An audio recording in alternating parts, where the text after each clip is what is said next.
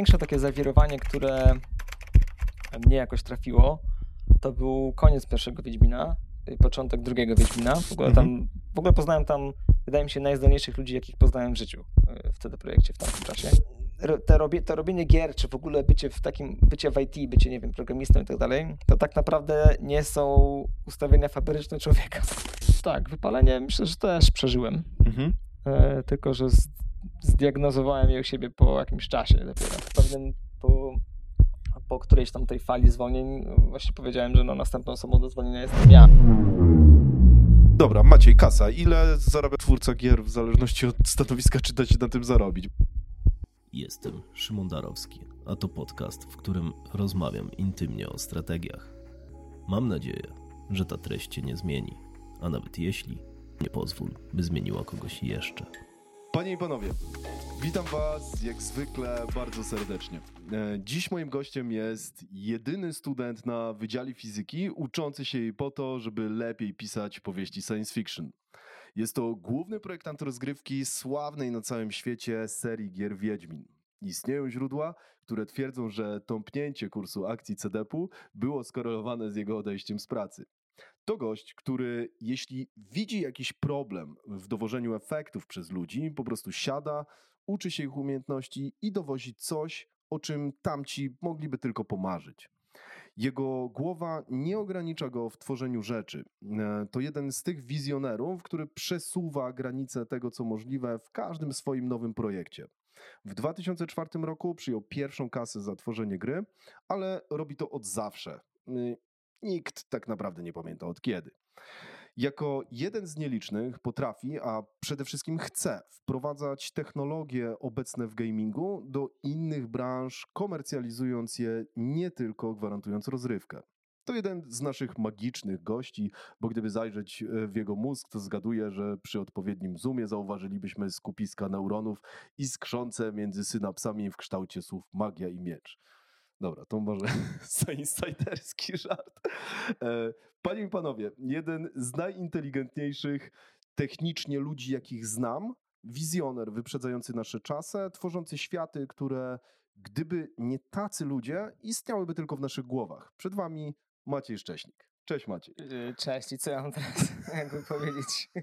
To już wiesz, yy, po takiej laurce to już trudno mi teraz będzie, mam, znaczy mam nadzieję, że sprostam temu wyzwaniu teraz, o tak. Myślę, że na luzie. Nie, e, wydaje mi się, bo tak, ty jesteś mega skromnym człowiekiem, więc, e, więc to e, rzeczywiście, e, e, rzeczywiście z tego, co mówiłeś, to też nie lubisz takich, No to, to tak, to pewnie to takich mało osób, komplementów. pewnie mało osób lubi, no tak, ale taka jest prawda. Ja tylko lubię robić gry, to wszystko. Dlatego po prostu, dlatego jestem dobry, bo lubię robić gry. I do tego dojdziemy, bo Mhm. wydaje mi się, że to, to może być rzeczywiście clue, tak, tak na dobrą sprawę. E, więc tak, e, na, na sam początek e, chciałbym, żebyś coś opowiedział e, mm, o sobie, tylko w takim naprawdę telegraficznym skrócie, bo e, będziemy wchodzić głębiej w różne tematy, ale jakbyś powiedział e, o czym się teraz zajmujesz, czym się zajmowałeś, tak żebyśmy złapali kontekst dosłownie w dwóch zdaniach, a ja postaram się to porozszerzać. E, jasne. Teraz jestem e, obecnie jestem CTO w e, Vinci Games, w takiej firmie, można śmiało powiedzieć, międzynarodowej. Ona jest, to jest startup. E, założyliśmy go razem z em, moim e, współpracownikiem, co-founderem e, Nathanem Venturą. Firma jest w Stanach.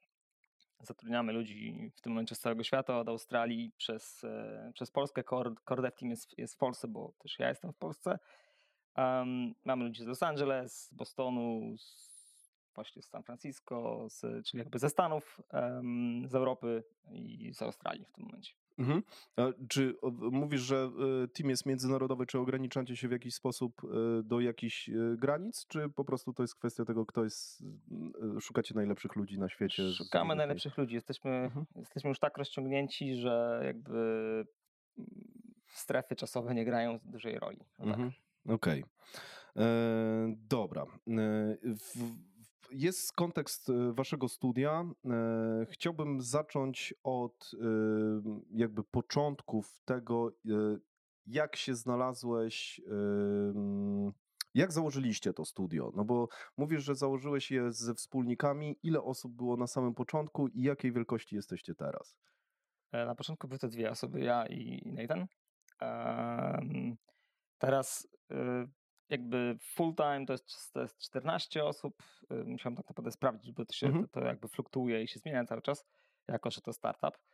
Em, ale łącznie to jest około 30 z różnymi mm, kontraktorami. Jak, jak je założyliśmy? Tutaj historia jest taka, że em, ja, ja wtedy pracowałem w warszawskiej szkole filmowej. E, Tam też robiliśmy różne, tam, e, różne gry ze studentami. E, I w- mam taki pomysł na grę, którą kiedyś chciałbym sobie zrealizować sam, taki pet project. Nie?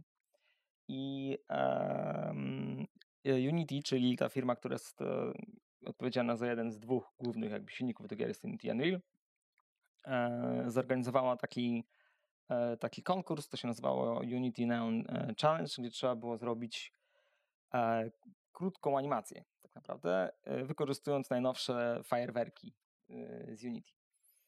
E, I e, ja stwierdziłem, że w sumie to jest taka dobra okazja, żeby sobie coś do tego nowego projektu zrobić e, po godzinach.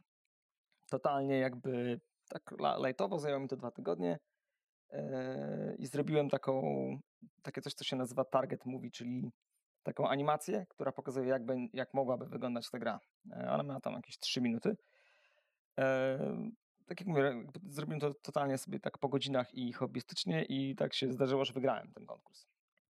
E, Więc. Pamiętam, a tutaj trzeba podkreślić, y, że to był konkurs międzynarodowy Mhm. dosyć duży, tak? No tam było jakieś 460 chyba zespołów. yy, Także jakoś tak było. No i ja wygrałem ten konkurs. Zobacz, oczywiście zupełnie się tego nie spodziewałem, że go wygram, ale stwierdziłem, że to jest jakaś motywacja, żeby ktoś też, nie wiem, ktoś to zobaczył, ktoś mógł to ocenić. Poza tym jakby potrzebowałem tej motywacji wtedy. Poleciałem do San Francisco, bo musiałem, tam to wtedy był, był czas Game Developers Conference. To jest taka konferencja największa w świecie, jakby w tym, w tym sektorze, czy w, w sektorze gier, gdzie są różnego rodzaju wykłady, gdzie ludzie wiem, pokazują swoje gry też. E, I e, poleciałem do San Francisco, bo musiałem jakby w ramach tego zwy- zwycięstwa tego konkursu, musiałem tam e, zrobić małego toka i jakiś, parę jakichś tam e, wywiadów no, na kanałach, Mhm. na so- social kanałach Unity. E, I tak poznałem Nathana. Nathan był e, osobą odpowiedzialną, pracował wtedy w Unity, był odpowiedzialną osobą za zorganizowanie całego tego konkursu i był też przewodniczącym jury, więc jakby to, to on zdecydował, że ja wygrałem. I, no i ta, tam się jakoś zakomplowaliśmy, ale wtedy ta historia się skończyła, no bo ja wróciłem do, do Polski do, do robienia swoich rzeczy i on powiedział, też teraz to mówi wie- wielokrotnie, że e, wtedy jak mnie poznał, e, jakby e, była jakaś korelacja naszej chemii ewidentnie, bo, Mhm. bo powiedział sobie, że jeżeli kiedyś będzie robił jakąś grę, no to fajnie by było ze mną ją zacząć robić. No i tak się stało. Po paru latach, mm, dosłownie po paru latach, bo to było chyba trzy lata później, miał pomysł na zrobienie gry w VR, koszykówki mm, i, e, i, i uderzył do mnie, czy nie chciałbym z nim zrobić prototypu tej, tej gry. Ja stwierdziłem, że no jasne, spoko, możemy sobie zrobić tak- taki, taki właśnie prototyp. Zrobiłem ten prototyp, jakby on, on w koszykówkę gra, ja nie, więc on ten prototyp ogrywał, to był jakby jego pomysł i on sprawdzał, czy wszystko ma odpowiedni według niego koszu, koszykówkowy feel. Mhm. Eee, ja zrobiłem całą resztę, czyli animację, programowałem, grafikę, wszystko tam e, zrobiłem. I wrzuciliśmy e, ten prototyp na Reddita, e, filmik z tego prototypu. No i on tam wybuchł, czyli jakby po prostu stał się jakoś tam w miarę wira- wiralowym em, postem na tym Reddicie. No i wtedy już wiedzieliśmy, że coś jest na rzeczy. Nathan zaczął już wtedy pracę nad, no, jakby, jakby żeby, żeby za, założyć już tam jakąś, jakąś spółkę i tak dalej. Mm, Ja wtedy jeszcze nie miałem czasu za bardzo się w to zaangażować, więc byłem bardziej a, bardziej doradzałem e, mu i, i takiemu programiście, który wtedy tam też pracował, co można, co można z tym dalej zrobić. Mm, Ja w ogóle nie lubię organizacji i nie lubię zarządzać ani ludźmi, ani e, firmą. Ja naprawdę lubię tylko być w okopach i robić te, robić te rzeczy. No ale im nie szło i poprosił mnie, żebym jednak zaangażował się bardziej. I tak od jakby małymi kroczkami e, w zasadzie namówił mnie na to, że jestem CTO w tej firmie. okay.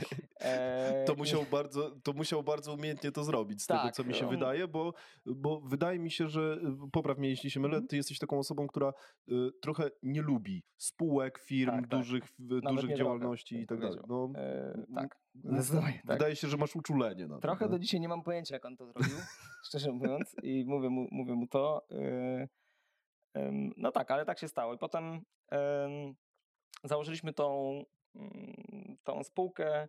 O tym pewnie będziemy jeszcze gadać, ale później mhm. przyszliśmy przez Y Kombinatora. Super, to jest mega historia, na pewno, na pewno w to y, zaraz wejdziemy. Dobra, Maciej, y, na, na sam start y, słucham trochę tego, co widzowie mówią mhm. i fajnie by było właśnie wejść jeszcze głębiej, głębiej w kontekst, żeby po prostu pokazać, kim jesteś. I ja wymyśliłem sobie takie trzy pytania. Od razu ci powiem wszystkie, ale możemy przejść po kolei. Co robisz, aby zapewnić sobie egzystencję? Co robisz, żeby zapewnić, zaspokoić swoją pasję, chęć tworzenia, dziedzictwa, takie mm, jakieś mm. duże słowa. E, I kim jesteś, ale nie chodzi mi o zawód, tylko po prostu jak ty siebie oceniasz, właśnie e, kim jesteś jako, jako, jako człowiek. No to ciekawe pytanie na pewno. Dobra, no to, to co musimy chyba od tego pierwszego tak zacząć. Tak, co e, robisz, żeby zapewnić sobie egzystencję? No bo to w ogóle, jeżeli chodzi o twoją osobę, to ja mam mhm. wrażenie, że u ciebie mega ważne jest to, żeby mieć tą taką podstawę, a dopiero później y, kombinować z innymi rzeczami. E, tak, ja też mam. Ja w ogóle pracuję zdalnie od 2015 roku, zanim to było modne jeszcze. Tak, właśnie do tego też do tego chciałem. Ja zawsze bardzo chciałem. Y, to pewnie jest jakaś moja introwertyczna część mnie. Zawsze chciałem mieć biuro w domu, zawsze chciałem pracować z domu i teraz to mam. E, już no, 8 lat. Mhm. I to było trudne na początku. A czy my się tak poznaliśmy? Tak, tak dokładnie. My, my tak zaczęliśmy tak wtedy współpracować. Tak, tak, Twoim tak. warunkiem e, było to, że ty musisz pracować z domu, dosłownie. I tak, stwierdziłeś, że i e, wtedy Twoja kariera, rozumiem, w ogóle delikatnie się e, mhm. zmieniła, tak? Tak, tak. Y, to był taki. Znaczy wtedy tak jakby zacząłem mhm. pracować z domu. I.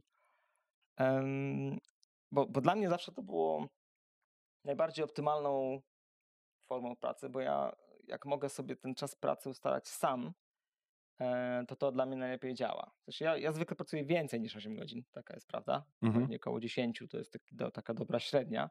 Mhm. Ale przez to, że mm, właśnie mogę, mogę sam sobie ten czas y, dowolnie ustalać, to mam, to mam ten czas na inne rzeczy, tak? Na, na, na, na rzeczy potrzebne na rodzinę, na jakieś hobby i tak dalej. I, e, I też często mam tak, że mam jakieś dwie nogi. To znaczy, jak, e, jak my zaczęliśmy współpracę, to drugą moją nogą była Warszawska Szkoła Filmowa, gdzie wykładałem. E, tworzyłem kierunek, tworzyłem kierunek tworzenia gier komputerowych, tak, tak to było. I, I to też jest, no to wydaje, mi się, że to jest mniej, chodzi tutaj o finanse jakieś tam, E, bardziej chodzi o, e, o, o to, że mam jakieś dwa projekty i zawsze mogę odpocząć od jednego mhm. z nich. W sensie, jak już czujesz się przeładowany jednym, to możesz się tak, przełączyć tak, na drugi. Jak się przełączę mhm. na ten drugi, to wtedy znów ta energia jakoś się odzyskuje. Okej, okay. dobra więc strategia. Tak to, tak, to, tak to działa. Eee, I mam wrażenie, że paradoksalnie nikt na tym nie traci. To znaczy, no, na przykład nie mam takiej prokrastynacji, tak? Nie siedzę, nie oglądam YouTube'a, mhm. Y, czy, czy tam nie sprawdzam rzeczy na Facebooku przez pół czasu mojej pracy, tylko staram się go wykorzystać w pełni i, e, i to działa. I teraz, w zasadzie teraz też tak mam, bo um, oprócz tej, tego mojego głównego y, zajęcia, w którym daję 150% siebie pewnie, um, no to mam jeszcze konsultacje game, gameplaya, rozgrywki w grach zewnętrznych 11 Bit Studios. Tam- Okej. Tam, są moi, super. tam są moi przyjaciele, w 11 Mhm. Bit Studios bardzo, mam, tam, mam tam dużo strasznie fajnych ludzi, z którymi, e, z którymi pracuję i to jest taka e, super kreatywna energia. Mhm. e, Tam to są, to są tylko spotkania i tylko, e, tylko rozmowy i jakieś ewentualnie ogrywanie jakichś rzeczy, czyli tam nic nie programuję, nic nie, Czyli taki typowy robię. consulting, To tak? jest taki consulting, y, taki na zasadzie, żeby odbić jeszcze ode mnie, ode mnie pił, czy od kogoś dodatkowego piłkę. Mhm. To się czasem przydaje, żeby Tak. ktoś, ktoś ze świeżym spojrzeniem em, popatrzył na gry, tak jak mówię, zewnętrzne, bo, bo to są, bo jakby 11-bit Studios ma swoje własne projekty, w których mają turbo utalentowanych ludzi i nie potrzebują tam żadnego konsultingu Mhm. E, na pewno, e, ale, ale projekty zewnętrzne e, studiów mniejszych, jakichś niezależnych czasem wymagają takiej, takiej, takiej pomocy, popchnięcia. Czy A, ale to jest tak, że to są projekty, które nie są realizowane wewnątrz Eleven Beats, oni ale mają- też są jakby w ich Tak, tak, bo oni mają też działalność, oni mają jakby taką działalność wydawniczą e, trochę, tak? Okej, dobra, Czyli, rozumiem. Czyli jakby, no, no, Nie no wydają tylko swoich gier. Tak, Mhm, dokładnie. mhm. Mhm. Super. No zresztą zawsze ja mam takie wrażenie, że jak wspominałeś o Eleven Beatsach, no to jest tam rzeczywiście jakiś taki sentyment i chemia e, u ciebie. Tak, tak. Zawsze czy jak o nich wspominasz, to tam- jest Zresztą mega... do, do tego projektu też mam, też mam pozytywne, pozytywny stosunek, też mam wielki sentyment. Mhm. Te, też mam tam przyjaciół, którzy tam zostali, albo, albo też niektórzy z nich rozeszli się po świecie. Em, także na pewno też. E, oprócz tego jeszcze mam, jestem też w kontakcie z, z Chronospace, to jest, to jest taka e, fajna firma z, Trójmiasta. Mhm. E, I tam też mam jakieś, jakiegoś rodzaju konsultacje e, w tym momencie w ich jeszcze tajnych projektach. Mhm. Też fajni ludzie, bardzo perspektywiczni. E, Wydaje mi się, że, że namieszają też sporo w, w polskiej branży gier. No, jak, tak, jak ty tak mówisz, to wierzę w to, bo rzeczywiście no, mam wrażenie, że właśnie jak pracujesz nad jakimiś projektami, to one często są takie na styku e, tego, co jest możliwe dzisiaj, tak? Ale je, je- jeszcze do tego wrócimy. Tak, pe- pewnie nie zawsze, ale Mhm. zawsze jakieś tam. Znaczy, wydaje mi się, że zawsze tam jest jakieś wyzwanie dla mnie. o Mhm. Tak. Niekoniecznie może są to jakieś e, super przełomowe rzeczy, ale na pewno ja. Bo ja chyba mam tak, że jak robię coś, co już tak do końca umiem robić, to już Mhm. nie sprawia mi to jakiejś radochy. Muszę gdzieś tam gdzieś tam mieć coś, czego się nauczę. Mhm. Czyli wyjść po prostu. Ze strefy komfortu. O, tak. chyba tak. no, tak to się nie chcemy mówi. tego mówić, ale tak. To nie, ciężko to inaczej ująć. Tak, yy, tak. No i więc y, teraz wychodzę na jakiegoś turbo, turbo dziwnego pracocholika, ale to, to nie jestem ja, to zaraz też opowiem. Okej, dobra. E, dalej, co robisz, żeby zaspokoić swoją pasję? Mhm. Możemy zgadywać, ale ty lepiej. No ja po prostu naprawdę lubię robić gry. Mhm. Znaczy, też nie tylko gry tak naprawdę, bo Skąd to się wzięło w ogóle? Dlaczego akurat gry? już nawet ostatnio to zanalizowałem jakoś Mhm. tam. I wydaje mi się, że to w ogóle jest taka historia, opowiadałem ją kiedyś y, studentom. Ja pochodzę z małego miasteczka z Węgrowa. To jest takie y, miasteczko niedaleko Warszawy, około 100 km. I em, ono jest. ym, Czy ja oczywiście to jest, to jest, to, to, jest, to będzie zawsze moje miasto? Mhm. wiadomo. E, Ja w ogóle kiedyś, kiedyś chcę tam wrócić. Teraz mieszkam niedaleko, bo w Siercach, czyli tam 30 km. Węgrów to jest takie, takie nie wiem jak to, jak to określić, ale to jest takie życie w pigułce. Ono ma, ono ma ta, tam jest y, tam jest wszystko, tam jest historia, tam jest, y, tam jest kultura, tam są strasznie fajni ludzie. W ogóle bardzo dużo ludzi z Węgrowa jakoś idzie w świat, nie wiem czemu. Mhm. Ale tak, tak jest. To w ogóle jest zabawna historia, bo teraz mamy, mamy też programistę, który jest z Węgrowa O, i to jest totalny przypadek, bo zatrudnialiśmy go przez, y, nie wiem czy mogę mówić nazwy, nazwy bez przez, problemu. przez No Fluff Jobs. Tak. E, szukając w Europie Mhm. i zgłosił się do nas gościu z Berlina, e, który miał, miał wpisane w CV, że jest, że jest z Berlina i e, miał, już, już jakby nie będę, nie będę podawał e, jego danych, ale miał imię i nazwisko, które brzmiało niepolsko. Okej. I nie I miałeś roz- pojęcia, że to Polak. Tak, i na jeszcze- rozmowie okazało się, że jest Polakiem, więc okej, fajnie i e, no jest, jest turbo specem w swojej dziedzinie w backendzie. Mhm. I po prostu studiował w Berlinie. E, I od słowa do słowa e, ja powiedziałem, że wiesz, ja jestem z Siedlec. On powiedział, o to super, bo ja jestem z Węgrowa, to, to blisko. Powiedziałem, o to w ogóle. E, Czyli w Tak. Węgrowie jest największe zagęszczenie turboprogramistów nie, gamingowych. pewnie, nie, pewnie nie, dwóch. pewnie Ale to dwóch to wiesz, Tak, to tak, i tak na, na liczbę ale- mieszkańców średnio. Tak, tam, tam jest jakieś 14 tysięcy ludzi, ale, yy, ale coś jest w tym Węgrowie. Mhm. Wydaje mi się tak naprawdę, że to jest. Yy, ja wiem, że to nie jest jeszcze odpowiedź na to pytanie, zaraz, zaraz jakby do niego wrócę, ale Spokojnie, to o to chodzi, żeby, żeby płynąć. żeby to była rozmowa. Ale yy, wydaje mi się, że tam jest coś takiego, że my, no wiecie, mamy świadomość, że, by, że byliś, jesteśmy miastem starszym niż Warszawa.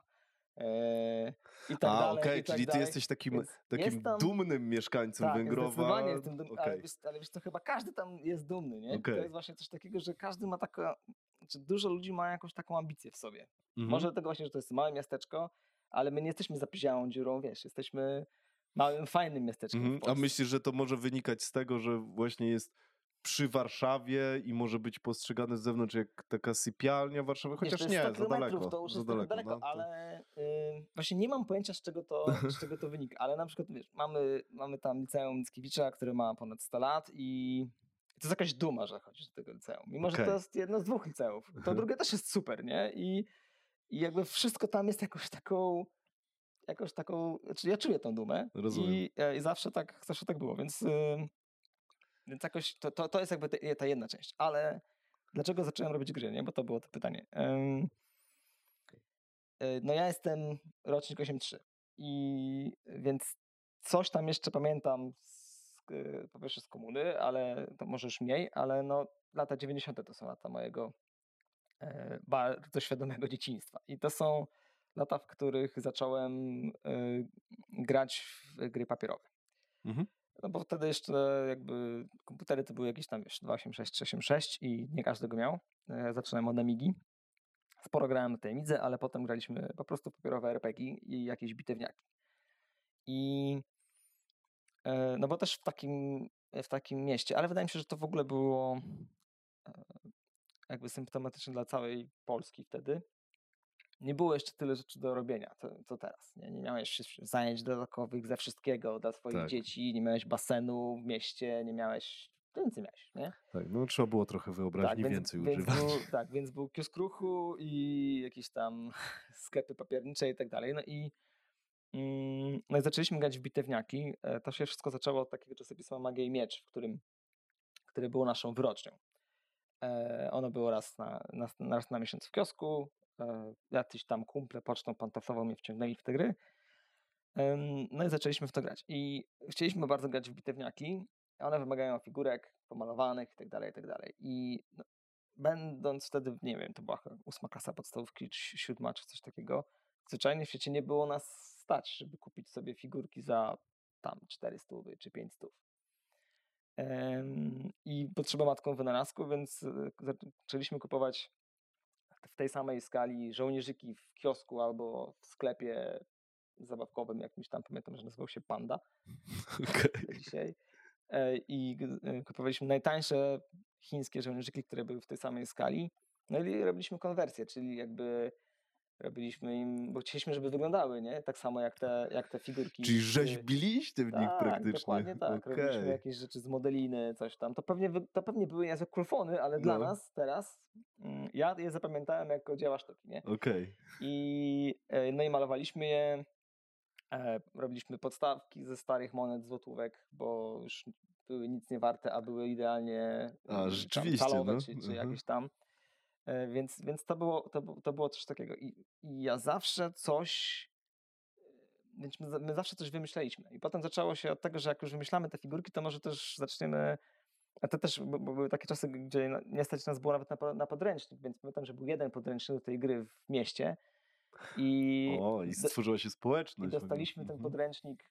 kum- Kumpel nam go pożyczył na dwa dni i ja go z, z moim drugim kumplem na raty przepisałem. Ręcznie. Tak, ręcznie, do Wow. skoroszytów, nie? Okej. Nawet robiliśmy rysunki. Pamiętam jakieś tam koślawe. No więc, to e, zajawka. Więc to było coś Mhm. takiego. I ja to potem tłumaczyłem tą historię studentom. I to już było dla nich no bo to już były roczniki tam, nie wiem, prawie 2000, czy, Mhm. czy jakoś tak. I To to, już było, dużo. to już była dla nich Mhm. po prostu jakby odpowiedź, wiesz, dziadka borowego, nie? Tak. No. E, Coś totalnie dziwnego i niezrozumiałego, ale wydaje mi się, że to właśnie, tak jak teraz o tym myślę, ukształtowało w nas, jakby też w moich, wszystkich moich znajomych, e, takie coś, że no nie ma rzeczy niemożliwych, że my możemy sobie dalej, możemy coś robić Mhm.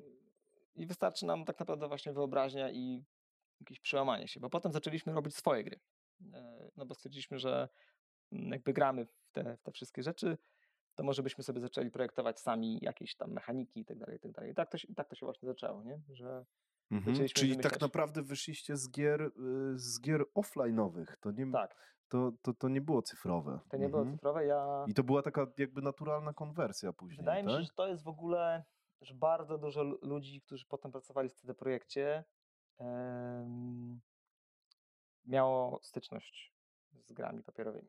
E, Okej. To też jest taka, też, też to opowiem, bo też jest taka potem historia, że em, zaczęliśmy pisać te, te swoje scenariusze, te, czy tam te swoje mechaniki e, i mój kumpel Michał Pieńkowski powiedział mi kiedyś w liceum już, że bo pam, pamiętaj, że ta magia i miecz to była dla nas taka wyrocznia, nie? że to było po prostu tak jakbyś dostawał Biblię y, raz na miesiąc i Mhm. musiał ją przeczytać. Musiał, chciał, czekał. No chciał, już, chciał, no. czekał, tak, tak. Mhm. Jakby to była jakaś wiedza objawiona. I, a ci ludzie, którzy byli tam autorami, to byli w ogóle bogowie dla nas. Nie? Mhm. No i, i Michał mi... Celebryci tacy, Cele, no, dokładnie, Mhm. naprawdę, naprawdę. I Michał mi kiedyś, my też jeździli na, na konwenty, yy, tam, nie wiem, do Krakowa, do, do, różnych, do różnych miejsc. No i widzieliśmy tych ludzi, oni mieli jakieś prelekcje i tak dalej. To było zawsze po prostu, wiesz, no, jak, tak jak mówię, wiedza objawiona. Mhm. I Michał Pieńkowski, mój kumpel, wtedy powiedział mi, że, e, że ja powinienem napisać jakiś scenariusz do magii, i wysłać go do Magii Miecza, Mhm. bo, bo, my, bo że dobre robię te scenariusze. Pamiętam, że prowadziłem Zaw Cthulhu, to jest taki, taka gra RPG, horror, Lovecra- Lovecraftowski horror, czyli taki. E, No i napisałem ten scenariusz, ten scenariusz, nawet kilka. E, No i on został opublikowany w tej magii, w tej, w tej magii miecz. Wtedy zarobiłem pierwsze moje pieniądze. Pamiętam Mhm. dzisiaj, że to było chyba tam 86 zł, bo to była jakaś wierszówka. Okej. Więc to były moje pierwsze zarobione pieniądze. Y, Ja jeszcze nie miałem żadnego konta, ani w ogóle. No, Czyli to nie był 2004. Pierwszy raz Pierwszy za, raz za grę, pieniądze ale wtedy, tak, za, za za, w sumie za scenariusz do Tak, gry, tak, no tak, ale to tak. związane trochę z grami. tak, tak. To było dużo wcześniej. tak. No i okej. opublikowałem kilka tych scenariuszy Mhm. tam. Mam je do dzisiaj, mam te, mam te numery magii i miecza, bo to oczywiście turbo duma no, wtedy. no. E, I żeby było zabawnie, to, to właśnie, że opublikowałem te, te scenariusze, wydaje mi się, że ustawiło całą moją karierę zawodową później. Dlatego, że mm, jak, jak wspomniałeś, w 2004 roku zaaplikowałem do CD Projektu. To był totalny przypadek. E, Ja nigdy nie myślałem nawet, że będę robił gry komputerowe. Byłem wtedy e, studentem fizyki. E, Poszedłem na fizykę właśnie, tak jak ty już wspomniałeś, bo chciałem pisać opowiadania i powieści science To fiction. jest w ogóle historia. Tak, to był, Kosmos. znaczy ja do dzisiaj się z tego też śmieję, bo a potem się w tej fizyce zakochałem e, i chciałem już być panem fizykiem, który będzie pracował na uczelni i robił Tak? I doświadczenia. w- myślałeś o tym, Myślałem że o tym, że będę wykładowcą, tak? e, nie wykładowcą, ja chciałem bardziej Mhm. po prostu, no nie wiem, wiesz, badać świat. To jest nauka Okej. o, Mhm. o świecie. Tak na marginesie nic teraz tego nie pamiętam. E, A byłem, jakby moją, moim konikiem była fizyka kwantowa, żeby już szczerze z wami. Mhm. No, ja E, powiem ci, że ja też byłem na fizyce dwa tygodnie, co prawda, e, ale właśnie przez to, że byłem zajawiony fizyką Tak, no to kwantową i jest- czytałem o tym mega dużo książek, ale na studiach przekonali mnie do tego, że e, ta fizyka na studiach, no to, to jest bardziej klepanie zadań, a nie... Tak, tak. No ja- ja miałem szczęście, bo miałem fajnych profesorów, którzy w tym siedzieli naprawdę, więc Mhm. e, mieliśmy nie tylko to klepanie zadań. Nie? O, Mieliśmy no to też, super. Mieliśmy też różne historie i tak dalej, więc ja, ja byłem mocno zajawiony tą fizyką wtedy. I, em, I trzeba było wybrać specjalizację tam na którymś roku, już nie pamiętam. Więc wybrałem metody komputerowe fizyki. To była nowa dziedzina wtedy Mhm. i generalnie chodziło o symulację z, jakichś zdarzeń fizycznych w komputerze, więc Mhm. trzeba się było nauczyć programowania i tak dalej. Więc tam A się, to już było w przestrzeni 3D i tak dalej, czy... E, Tak, ale bardziej, znaczy bardziej 2D i bardziej to w ogóle to były rzeczy, jakie jakieś metody numeryczne bardziej, czyli Okej, jakaś czyli analiza obliczenia bardziej. danych, Mhm. tego typu rzeczy, czyli bardziej po prostu dostawałeś wyplute na ekran wyniki niż, e, niż coś ładnego to się tam porusza. Mhm. Ale jakieś symulacje też robiliśmy. No tylko to były rzeczy takie studenckie, więc wiadomo, to były jakieś takie to proste rzeczy, tak, teraz patrzę z perspektywy. I e, więc ja jakby nie byłem w ogóle zainteresowany tym, tym, tym, tym wszystkim. Jakby los chciał, e, że musiałem zacząć się trochę sam utrzymywać, e, no to taka historia, z- z- jakby zmarł mój ojciec, więc musiałem, miałem jakby Mhm. taką zewnętrzną, zewnętrzny podejście do tego, że ja muszę zacząć teraz zarabiać kasę, jeśli dalej chcę być w Warszawie, dalej się utrzymać też trochę. Więc e, od, od dawna też hobbystycznie e, pasjonowałem się grafiką 3D, więc tam pirackie 3D Studio Max te, i te sprawy. Em, no i więc Już się że- przedawniło. Tak, już się przedawniło. Więc poza tym wtedy każdy miał wszystko Chyba pirackie. tak. No. Em, więc em, stwierdziłem, że poszukam pracy w tym. E, No i znalazłem moją pierwszą, pierwszą pracą, był, graf, był, było stanowisko grafika 3D w takiej firmie Centerpoint. I to był, byłem takim typowym grafikiem, trochę DTP, trochę czegoś na stronę, Mhm. jak, jakąś okładkę do ich tam broszury, coś takiego. Czyli pasja 100%. Tak, znaczy Do ula. to było fajne, bo też zarabiałem tam wtedy jakieś, pamiętam, że to było chyba 1200 zł, czy coś takiego. Mhm. E, No bo to A który to był rok? 2003, 2002. Mhm. e, Okej, trzeba by jakoś przeliczyć, tak. ile to było, no ale to chyba były Tak, tak, pieniądze. tak. Chociaż to też było się, tak? początek 2004 może, no nie pamiętam, jakoś tak. Mhm. E, I ja, ja tam nie byłem długo, jakieś pół roku chyba.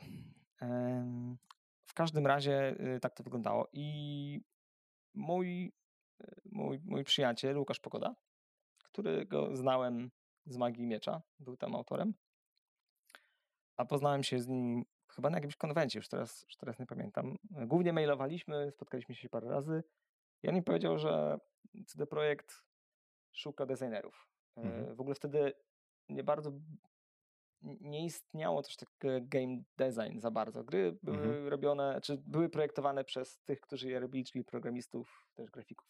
Trzeba było nosić dużo kapeluszy, żeby można było robić grę.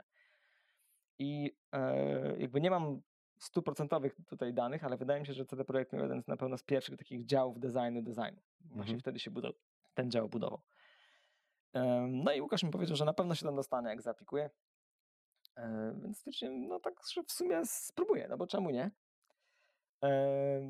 Zawsze się wśród tych gier obracałem. E, Wysłałem to CV, e, wypisałem tam wszystko łącznie z tą magii, z tym, z tym, z tym czasopisem Magia i Miecz. Dostałem parę zadań, które były czysto koncepcyjne, takie właśnie jakieś tam level, level designowe albo jakieś e, ze scenariopisarstwa. W trakcie rekrutacji, tak? Tak, tak, w Mhm. trakcie rekrutacji. Pamiętam, że byłem chyba tam na jakichś czterech rozmowach, bo to jakoś tak było, że było dużo tych rozmów. Wtedy poznałem Michała Madeja, który też kiedyś był związany z magią i mieczem. Em, y, w ogóle mega mózg. I, e, I poznałem też Jacka Brzezińskiego, kolejny turbo mega mózg i e, był, do dziś uważam go za przyjaciela, mimo że, że się rzadko kontaktujemy, ale to generalnie tak, tak, tak to jest, jak się razem już nie pracuje. I Jacek był przez jakiś czas redaktorem naczelnym Magii Miecza, więc Mhm. ja jestem pewien, że to, że, że pisałem do Magii Miecza jako ten e, wtedy dzieciak, dało mi tam sporo punktów na tej Mhm. rekrutacji. Okej. E, bo, bo nawet jak to wyszło, to oni od razu a, zaczęli, za, za, zaczęli mnie kojarzyć, pewnie sprawdzili te moje, czy ktoś przeczytał te moje scenariusze i tak dalej. Więc wydaje mi się, że, że to plus to, że studiuję fizykę, znam trochę programowania, to, to im się skleiło w takiego właśnie game designera. Mhm. E, I zostałem. I to było tak, że jak ty zostałeś, ty byłeś y, celowo zatrudniony y, właśnie do tego działu game Tak. design, czy on dopiero powstawał? ten dział, właśnie ten dział powstawał. Mhm. Ja byłem e, jednym z bodaj dwóch wtedy zatrudnionych e, game designerów. E, oprócz tego był, był jeszcze pamiętam Karol Kowalczyk, był e, no tam było, było, było parę osób. Mhm. I później, później ten dział się zaczął e, rozrastać. Michał Madej był jakby szefem całego, całego designu, czyli on, e, to była i fabuła, i gameplay. E, I jak te działy się rozrosły, to było bardzo szybko, jakiś 2005 rok już wydaje mi się. Też już może moja pamięć trochę zawodzić, albo to było prawie 20 lat temu, ale jakoś tak. I, e, i dostałem, zostałem awansowany na stanowisko lead gameplay designera, czyli Mhm. miałem, miałem wtedy 4-5 osób pod sobą. Okej, y, ja mam zanotowane, że y, byłeś tam 4 godziny praktycznie na rozmowie wstępnej Tak. i że to była dosyć porządna dyskusja. I teraz pytanie, czy po prostu tam był taki klimat wtedy, że przychodziło się i się rozmawiało, czy to było rzeczywiście jakieś takie wydarzenie, że oni zatrudniają e, osobę do nowego działu i tak dalej, i że, że, że to było poruszenie? Nie wiem. Mhm. Wydaje mi się, że może było sporo tych kandydatów już wtedy, ale, ale nie mam nie mam żadnego pojęcia. Nigdy o to nie pytałem ani Mhm. Jacka, ani, ani Michała. Em, ale no tak, dłu- długo to trwało i tych rozmów było kilka. Tak też, też było kilka tych zadań. e, Więc może tam, może, może ja z kimś konkurowałem o tym nie wiedząc na przykład. Nie mam Okej. pojęcia. Albo Mhm. oni po prostu chcieli być pewni, że mam jakiś wachlarz. Jestem młodym człowiekiem, tak, mam 20 tam kilka lat, bo jestem jeszcze na studiach. E, I, no i pewnie chcieli być pewni, że dam radę. Mhm. No, tak na dobrą sprawę to wtedy nie było chyba w ogóle wzorców, tak? Tego tak, to też, stanowiska, więc to też był taki to właśnie jest- problem, że e, my te, my te wzorce trochę tworzyliśmy, bo też pamiętam też taki moment, e, ja się, trochę się rozgadałem, teraz odpowiem na to trzecie pytanie, Spoko. ale e, pamiętam taki moment, w którym rozmawialiśmy, z, bo, jakby do tej pory my tylko projektowaliśmy, czyli projektowaliśmy rzeczy na papierze. I miałem pewnego razu rozmowę z, zdaje mi się, że to był Maciek Czerwonka, czyli jeden z super programistów. W ogóle, Mhm. tam, w ogóle poznałem tam, wydaje mi się, najzdolniejszych ludzi, jakich poznałem w życiu e, w wtedy projekcie, w tamtym czasie. Okej. Czyli oni byli rzeczywiście takim magnesem, w sensie chyba dalej są takim Tak, magnesem ci, wszyscy, ci ściągającym ludzie, wszyscy ci ludzie lub znakomita większość tych ludzi z początków teraz pracuje gdzieś, albo ma swoje firmy, albo, albo pracuje też w topowych studiach. E, Mhm. I, I jakby przeszli przez Naughty Doga, przez Blizzardy i tak dalej, i tak dalej. Mhm. Więc, więc to naprawdę, naprawdę. A ilu z nich zostało z tych pierwszych ludzi? Czy jest w ogóle... Czy... Nie potrafię odpowiedzieć dokładnie na to pytanie. Y, Jest taka grafi- grafika, taka krąży w internecie, y, gdzie są takie krzyżyki i ptaszki. e, Zielone i czerwone, czy czerwone krzyżyki i zielone ptaszki. E, Gdzie jest zdjęcie ludzi, którzy kończyli pierwszego Wiedźmina i ilu z nich je- jest teraz e, w studiu. Więc to można by się Okej. drzewać. Ale rotacja w tej, w tej branży jest, wydaje mi się, w ogóle jakby ona jest jakaś wpisana w tą branżę, dlatego Mhm. że ludzie są zmęczeni projektem, bo to jest taka branża projektowa mocno, tak? Więc Mhm. ciś, ciśniesz przez 5 lat, dajmy na to, robiąc jedną grę i, i potem masz robić na przykład kolejną część tej gry, więc, To już nie chcesz. więc część ludzi mówi, Mhm. "E, nie, No. tak. Więc część ludzi mówi, że nie, część ludzi po prostu się wypala. No to jest, to jest jakoś tam, to brzmi źle, ale wydaje mi się, że im dłużej e, ja to obserwuję, to to jest niestety jakoś naturalne, bo to jest, to jest styk branży takiej kreatywnej, bardzo Mhm. kreatywnej, z deadline'ami i tak dalej. No nie, więc to zawsze jest taka e, wybuchowa mieszanka. No tak. Bo to nie jest praca, którą robisz, mm, jak wiesz, 9, 17 i po prostu, nie wiem, czytasz maile i coś tam. Tak, nie da się przestać myśleć Tylko o musisz, tym. to znaczy, i też musisz dać z siebie te 100% kreatywności podczas tej pracy, nie? Codziennie Mhm. masz spotkania, codziennie podejmujesz milion decyzji jakichś gameplayowych, codziennie patrzysz na gry, które wychodzą właśnie i mówisz, o Boże, oni wymyślili to samo, co my. Okej. Albo, o cholera, oni mają, nie wiem, lepszą jazdę koniem, nie? I to Mhm. są takie rzeczy, które ciągle czujesz się jakby niepewny o reakcji ludzi, gdy tą grę wypuścisz. Mhm. A z drugiej strony nie możesz za bardzo e, o tej grze mówić, no bo No tak, bo konkurencja i tak dalej, Mhm. więc to są, to są tego typu rzeczy. E, jakim jestem człowiekiem? e, chciałeś- kim jesteś kim tak jestem? naprawdę, tak. No, kim się czujesz, bo to, to, to jest... Teraz chyba tatą i mężem głównie Mhm. Się czuję, bo mam super żonę i dwie super córki. I wydaje mi się, że to jest. y, W tym się, sp- spełniam, staram się spełniać. Czy na pewno nie jestem idealnym tatą, ani idealnym, i na pewno spędzam za mało czasu z dziećmi i z, i z żoną, chciałbym więcej. E, więc to jest na pewno. Ale zakładam, że jakościowo, jak już spędzasz. Bo... No, no stara, staramy się, ale to, to, to, to jest. To nie da się, że nie będę nic słodził, to, to jest tak jak tak, każdy to zna, kto ma dzieci, nie? E, więc tak jest, ale. Um, więc to na pewno jest duża część mnie. E, no jestem trochę nerdem, czyli takim e, gościem, który. Ja, no, ja po prostu lubię robić te, to, co robię. W sensie mhm. lubię robić gry. W ogóle wydaje mi się, że lubię, lubię ro, coś, coś robić, coś, two, coś tworzyć, bo też zacząłem, nie wiem, robić meble z drewna i e, tak, o tym rozmawialiśmy tak. zresztą. E, czuję się trochę, że może cię trochę nawet e, tak, zaraziłem. Chyba ty. tak, chyba trochę tak, no. Znaczy ty to robisz na inną skalę, nie? A ja to robię, wiesz, na zasadzie jeden mebel.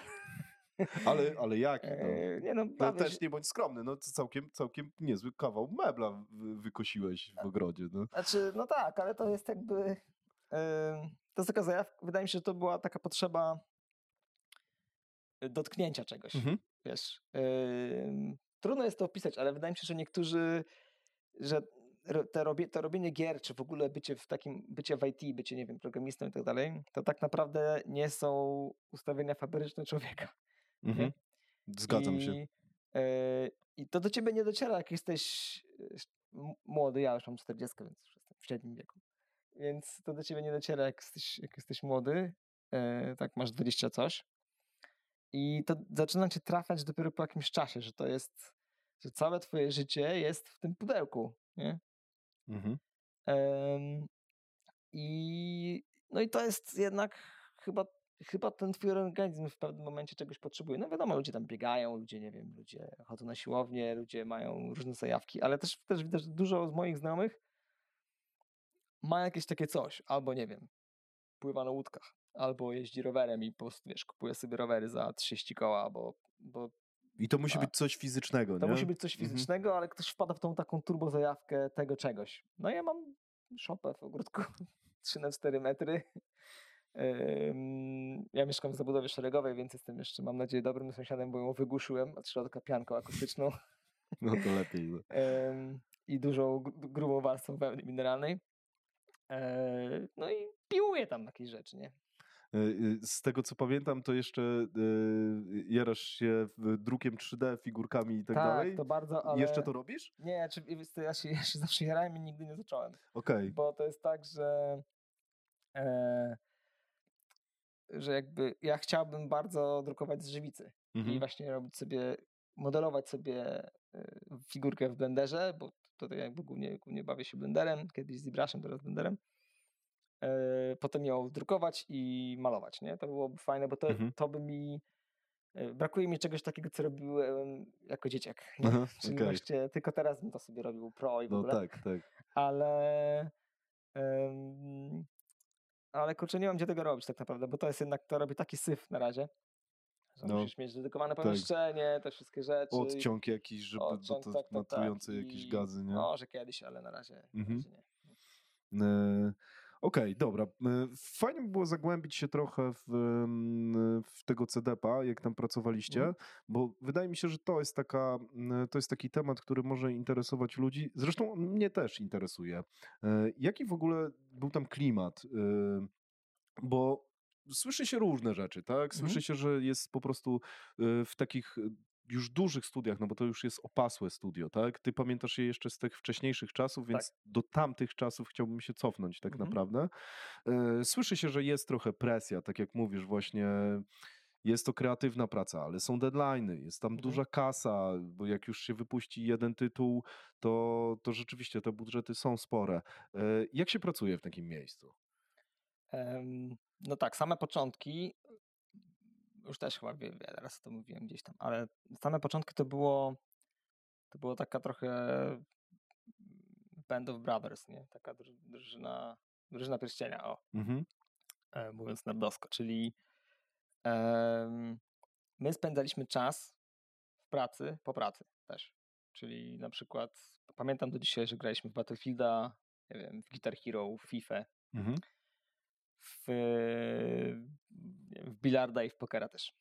I no i byliśmy, i to było nasze, ja mogę śmiało powiedzieć, że to dla ludzi, wielu ludzi, to było ich życie, mo, moje też.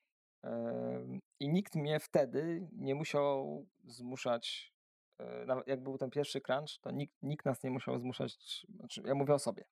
Może byli ludzie, którzy odbierają to inaczej. Ja pamiętam, że mnie nikt nie musiał zmuszać do tego, żebym ja zostawał tam do drugiej w nocy, trzeciej w nocy, Mhm. przychodził na dziewiątą następnego dnia, czy dziesiątą. Em, bo też e, tu się znowu chyba posłużę tym węgrowem, ale wydaje mi się, że e, ja widziałem tą samą ambicję w tych ludziach wtedy. Czyli my Mhm. chcieliśmy wtedy udowodnić ludziom, e, już nie w Polsce, tylko wydaje nam się właśnie, że ludziom e, za granicą, że hej, my możemy zrobić naj, najlepszą grę na świecie, nie? Mhm. Ona nie była najlepsza, ale my, Ale była. tak, ale my myśleliśmy, że naprawdę my we wewnątrz studia myśleliśmy, że Wiedźmin 3 to w ogóle z Wiedźmin 3 nie ma nic potem, Mhm. nie? E, e, nie Wiedźmin 3, Wiedźmin, Wiedźmin pierwszy Mhm. oczywiście. E, Wiedźmin 3 był naj- najlepszą na świecie Tak. akurat. Em, więc y, t- to, to było tak wtedy. E, Potem pamiętam, że największe takie zawirowanie, które mnie jakoś trafiło, to był koniec pierwszego Wiedźmina, y, początek drugiego Wiedźmina. E, Ja wtedy byłem szefem projektu Wiedźmina 2. e, Tam były dwa Wiedźminy 2 w ogóle. Był, był robiony Wiedźmin 2 i Wiedźmin 3 równocześnie. Jeszcze wersja na konsolę też tego Wiedźmina pierwszego. Więc tam się dużo działo. No i potem był, były, były dwa problemy. Pierwszym problemem było to, że no, wydaje mi się, że urośliśmy i teraz e, każdy się, każdy się znalazł w nowej roli, czyli em, ja z zarządzania czterema czy tam pięcioma osobami nagle dostałem cały projekt, wszystkich jakby Mhm. i wszystkie problemy tego projektu e, równocześnie. I tak było w kilku przypadkach. I też, też to były takie przypadki, w, którym, których y, jednego dnia jesteś z kimś kumplem, a drugiego dnia jesteś jego szefem, albo ktoś jest twoim szefem. Krótka wstawka. Jak widzisz, nic nie sprzedaję w moich treściach, a zapraszam już, moim zdaniem, niesamowitych gości, co nie jest takie proste, jak mogłoby się wydawać.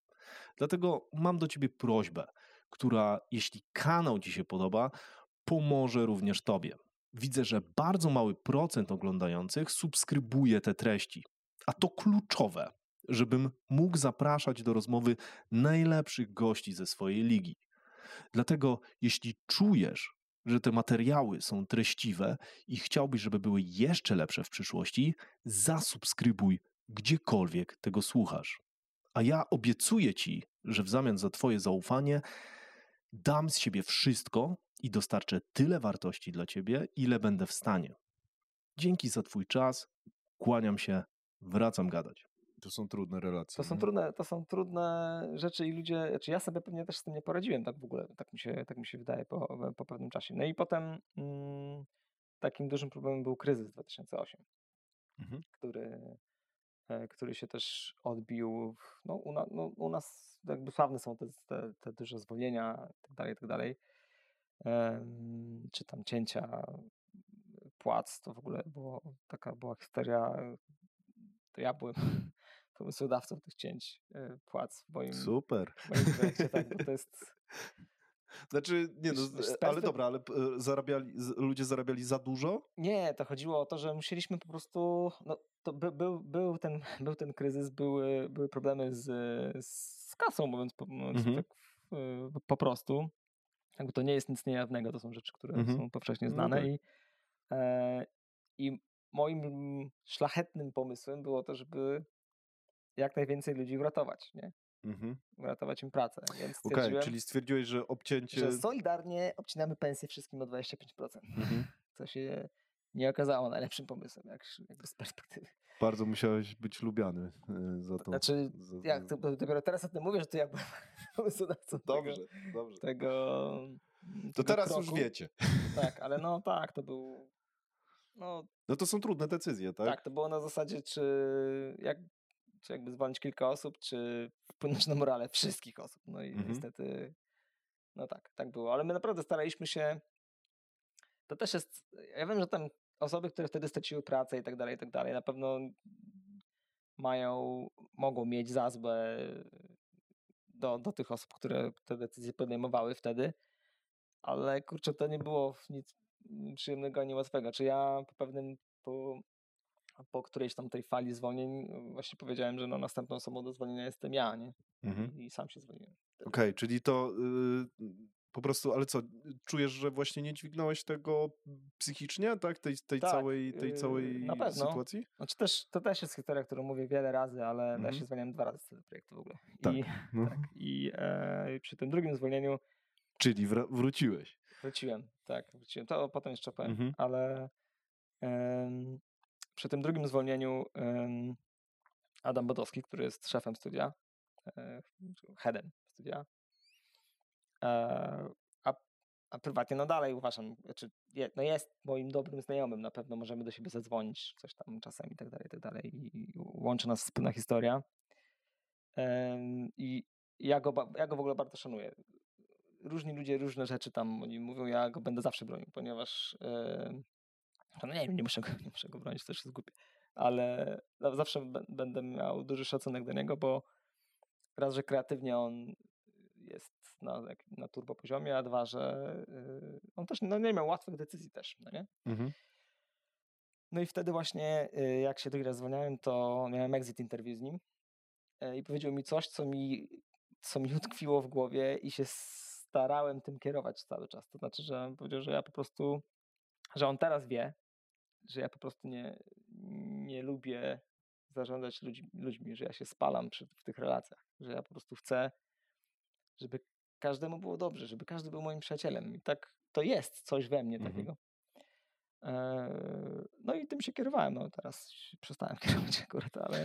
ale tak. No właśnie, właśnie, y, właśnie zaraz do tego chciałbym dojść Mhm. trochę, bo, y, bo rzeczywiście, y, rzeczywiście zawsze miałem wrażenie, że jesteś taką jednoosobową armią trochę y, i, y, i tworząc na przykład właśnie swoją grę Mhm. y, z tego, co mi opowiadałeś, no to stwierdziłeś, dobra, to ja właśnie się nauczę dużo rzeczy, Mhm. tak? Z, z, z, nauczyłeś się robić muzykę, Mhm. y, i tak dalej, te wszystkie role jakby zrzuciłeś na siebie.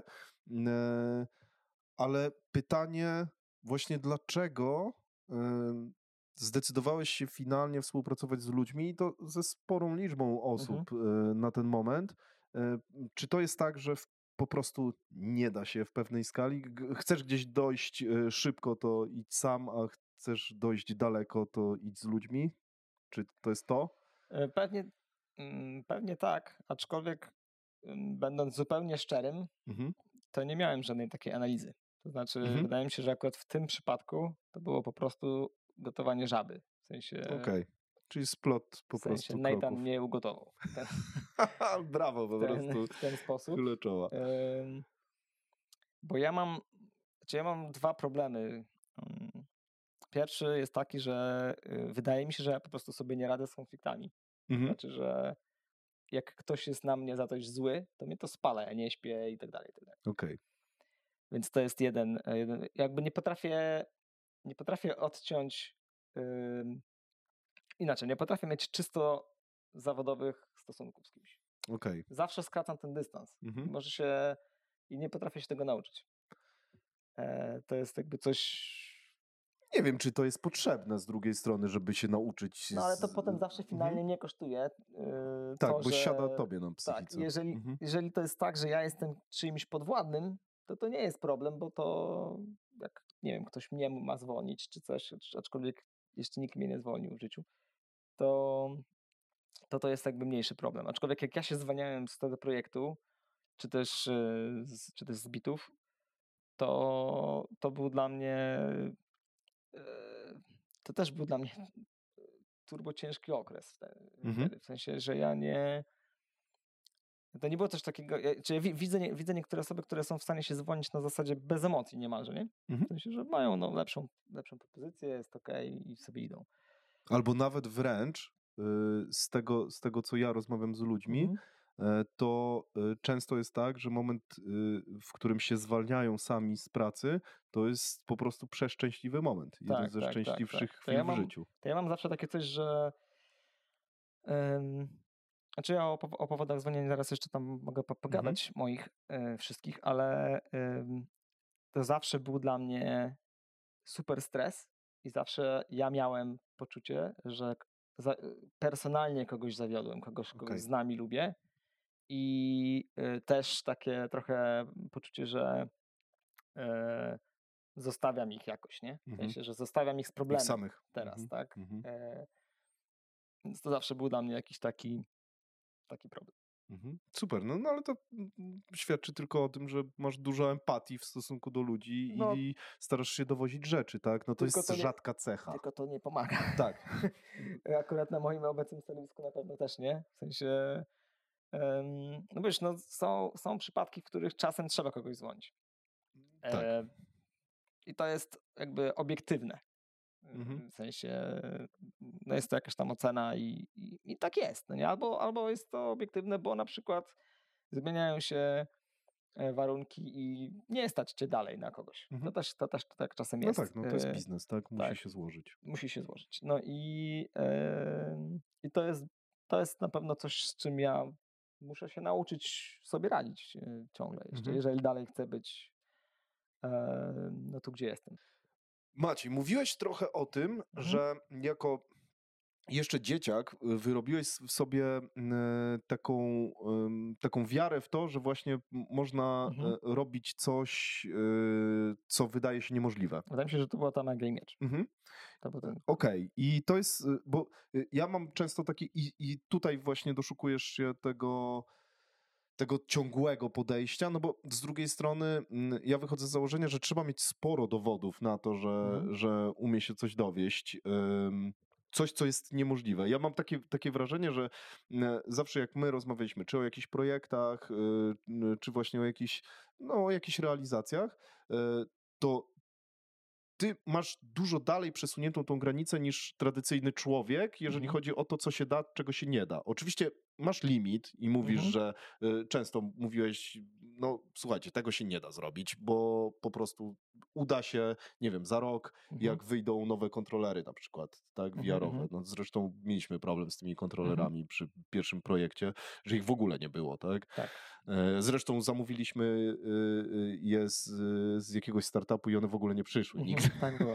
to, to jest w ogóle taki moment. I teraz, teraz pytanie, y, y, no właśnie, czy to jest to, że wtedy się przekonałeś, że y, da się przesuwać granice i za każdym razem, jak coś robiłeś, to ją przesuwałeś? Czy, czy może coś innego jeszcze jest receptą? No wydaje mi się, że chyba to było na pewno ważne, Mhm. Em, bo, bo, bo pamiętam dokładnie ten moment takiej realizacji, że do tej pory ja tylko konsumowałem te treści, Mhm. czyli kupowałem te, te czasopisma i tam czytaliśmy te rzeczy.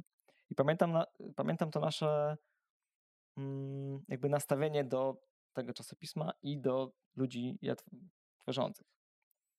I, e, I nagle ten mój kumpel Pieniu, który mnie trochę popchnął, żebym to zrobił i mi się udało, to było coś takiego, że e, na pewno odkryłem, że w sumie to jakby ci ludzie to też są tylko Ludzie. ludzie, nie? Mhm. I jakby to nie są wcale bogowie. E, ja też mogę to robić. I Mhm. potem em, potem wydaje mi się, że y, nie wiem, może to było w od, odpowiednio młodym wie- wieku, Mhm. że coś mi tam kliknęło. Okej, czyli to po prostu jest mindset, który właśnie Chyba, chyba, to jest, przez chyba to jest Mhm. mindset, bo też potem właśnie było tak, że na przykład z tą grafiką, nie? Widziałem gdzieś tam fajne grafiki, podobały mi się i stwierdziłem, że to ja się, to ja spróbuję też coś takiego zrobić. No i wiadomo, że jakby wychodzą ci te kulfony na początku, ale Mhm. mm, mo- może też jest, jest y, coś takiego, że ja się nie zrażam, nie? W sensie, że jak y, się nie uda, no to dobra, to może coś trzeba przerobić, może coś tam trzeba... Próbuję dalej, próbuję Mhm. dalej i to chyba jest ta taka jakaś nieustępliwość Okej. w tym. Plus też, też jest w tym, jak teraz tak wie- robię sobie psychoanalizę Mhm. No, y, na żywo, to też jest trochę coś takiego, że Wiesz, jak jesteś chłopakiem z małego miasteczka, to pewnie też masz jakieś kompleksy w stosunku do, nie wiem, najpierw do ludzi właśnie, nie wiem, może z Warszawy, a potem może jak już jesteś w tej Warszawie, to może masz trochę kompleks do ludzi z, nie wiem, z Bizarda i tak dalej, i Mhm, tak dalej. mhm. I chcesz coś sobie udowodnić. Ja, ja wydaje mi się, że ciągle sobie coś udowadniam. Może mam jakiś impostor syndrom trochę jeszcze. I e, właśnie tak, tak, tak samo z tym, z tym robieniem projektów w pojedynkę albo robieniem gry w pojedynkę. To na pewno też jest coś takiego, że ja, ja chcę pokazać, hej, patrzcie, patrzcie ludzie, ja umiem. Nie? Mhm. Ja to umiem robić dalej. Okej. I przy okazji, i przy okazji jeszcze dodatkowo z tego, co mówiłeś, sprawia ci to przyjemność, że przekraczasz właśnie te granice, tak? bo, bo to jest też takie coś, że ja, ja się nauczyłem robić, ciągle się uczę, ale nauczyłem się robić rzeczy sprytnie, nie? Czyli na przykład, nie wiem, no jeżeli jakby nie musisz robić wszystkiego sam w obecnych czasach, bo jest tyle różnych rzeczy, które są już gotowe, które możesz wziąć, przerobić, nie wiem, przystosować i tak dalej, które ci przyspieszą ten proces, że naprawdę głupio jest tego nie robić, nie? Tak. I e, więc ja jestem na 100% na bieżąco ze wszystkimi różnymi nowinkami typu systemami do motion capture i tak dalej, i tak dalej, które coś są w stanie mi przyspieszyć. Tak, nawet mam wynotowane właśnie takie rzeczy. Tak. E, a propos, a AI propos, też. a propos właśnie tych sprytnych, sprytnych edge'owych rzeczy, bo Mhm. e, tak jak sobie myślałem o tej naszej rozmowie, e, to, mm, to mam wrażenie, że, mm, że wygląda to mniej więcej tak, że ktoś mówi, że czegoś nie da się zrobić, przychodzi Maciej, mówi hold my beer i w weekend robi coś, co ekipa pięciu osób w pół roku nie mogła dowieść, tak? I takie mam wrażenie. No i, i, i żeby nie być gołosłownym, to sobie wypisałem kilka przykładów właśnie. Jak robiliśmy na przykład film 360 dla Mhm. HP, e, no to tam było bardzo mało czasu Mhm. na wymodelowanie ręcznie całego miasta, więc no pamiętam, że wtedy e, po prostu napisałeś jakiś algorytm, który po prostu sobie zbudował to miasto. Na dzisiaj to się wydaje Tak, nie, to już takie tak, w tak, miarę, w miarę, w miarę chyba. standardowe, Mhm. tak, ale wtedy to robiło wrażenie, tak, że okej, z kilku modeli e, zrobiłeś miasto, które wyglądało rzeczywiście Mhm. jakbyś wymodelował je ręcznie. Tam nie było powtarzających się super rzeczy, które no, wyglądały po prostu jakoś sekwencyjnie. E, Drugi przykład e, to jest właśnie mm, pierwszy na świecie system driblingu w waszej grze VR-owej, tak? W Mhm. koszykówce. Z tego co wiem, to byliście pierwsi. No tak, jak tak, takiego, takiego filu nikt nie ma Mhm, na mhm. pewno. Y, Zresztą wasz główny konkurent y, Mhm. z, w ogóle chyba wszyscy stwierdzili, że tylko się nie da zrobić, tak? No tak, miałem, oni tego nie mają, nie? Mhm, I tak, mhm. i, to po prostu jakby to jest zmiana podejścia, bo wszyscy robili, e, starali się robić symulacje i robić piłkę na fizyce, a my Mhm. robimy piłkę na fizyce tylko jak ją rzucisz.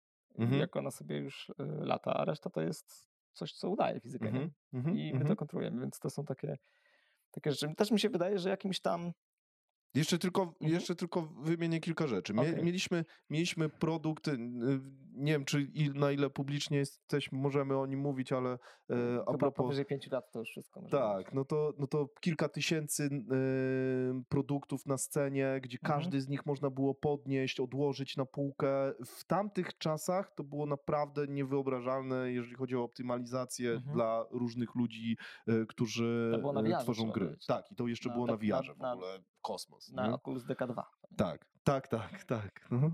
I działało na laptopie jeszcze. Też takiego pamiętam, też pamiętam, był wymóg. Mhm. A, tak, rzeczywiście, było tak. Wow. To, no, to, no to mówię, no to, to, był, to, to są takie rzeczy, które no, naprawdę są przesunięte, jeżeli chodzi o granice. I, e, i, I ja się właśnie zastanawiałem, czy to nie jest tak, że, mm, że po prostu tyle razy już przekroczyłeś tą granicę, że stwierdziłeś, ok, no to ja mam framework na przekraczanie granic, nie? I po prostu siadam, jak coś jest niemożliwe, to właśnie siedzę, kombinuję, wcale się nie zrażam, no bo przecież już 100 razy przekroczyłem tą granicę, Znaczy gdzie jest- wszyscy myśleli, że to jest niemożliwe. To jest tak, że nie? ja o tym, ja o tym tak naprawdę nie myślę. Teraz ty, Okej. teraz ty mnie Mhm. trochę prowokujesz, żebym No, zaczął no, o tym no. myśleć. Właśnie, ja się nad tym nie zastanawiam. Bo to nie jest standard, dlatego Mhm. o to pytam. E, Wydaje mi się, że jest też w tym coś takiego, że ja, jak powiedziałem, ja jestem nerdem i ja się ja się bardzo jarałem i grafiką 3D, Mhm. i programowaniem, i muzyką. I, I to były, i są dalej, to są, to są moje hobby też. To znaczy, e, tak jak ja mówię o tym, o tym swoim projekcie, który chcę zrobić i ciągle on leży Mhm. oczywiście w szufladzie, e, to ja sobie ciągle, ciągle sprawdzam jakieś nowinki i tak dalej, i tak dalej i myślę, jak mogę coś użyć, nie wiem, na przykład teraz AI do muzyki, które da ci 90% e, tej muzy, a potem ty musisz, nie wiem, ją zmienić aranżację i przestawić parę klocków w tym Mhm. swoim programie do muzyki i już jest ok. I zrobić jakiś mastering. E, i jakby jak mogę użyć tych wszystkich nowych rzeczy, żeby starać się, żeby coś mi wyszło, nie? I wyglądało jak wyglądało pro.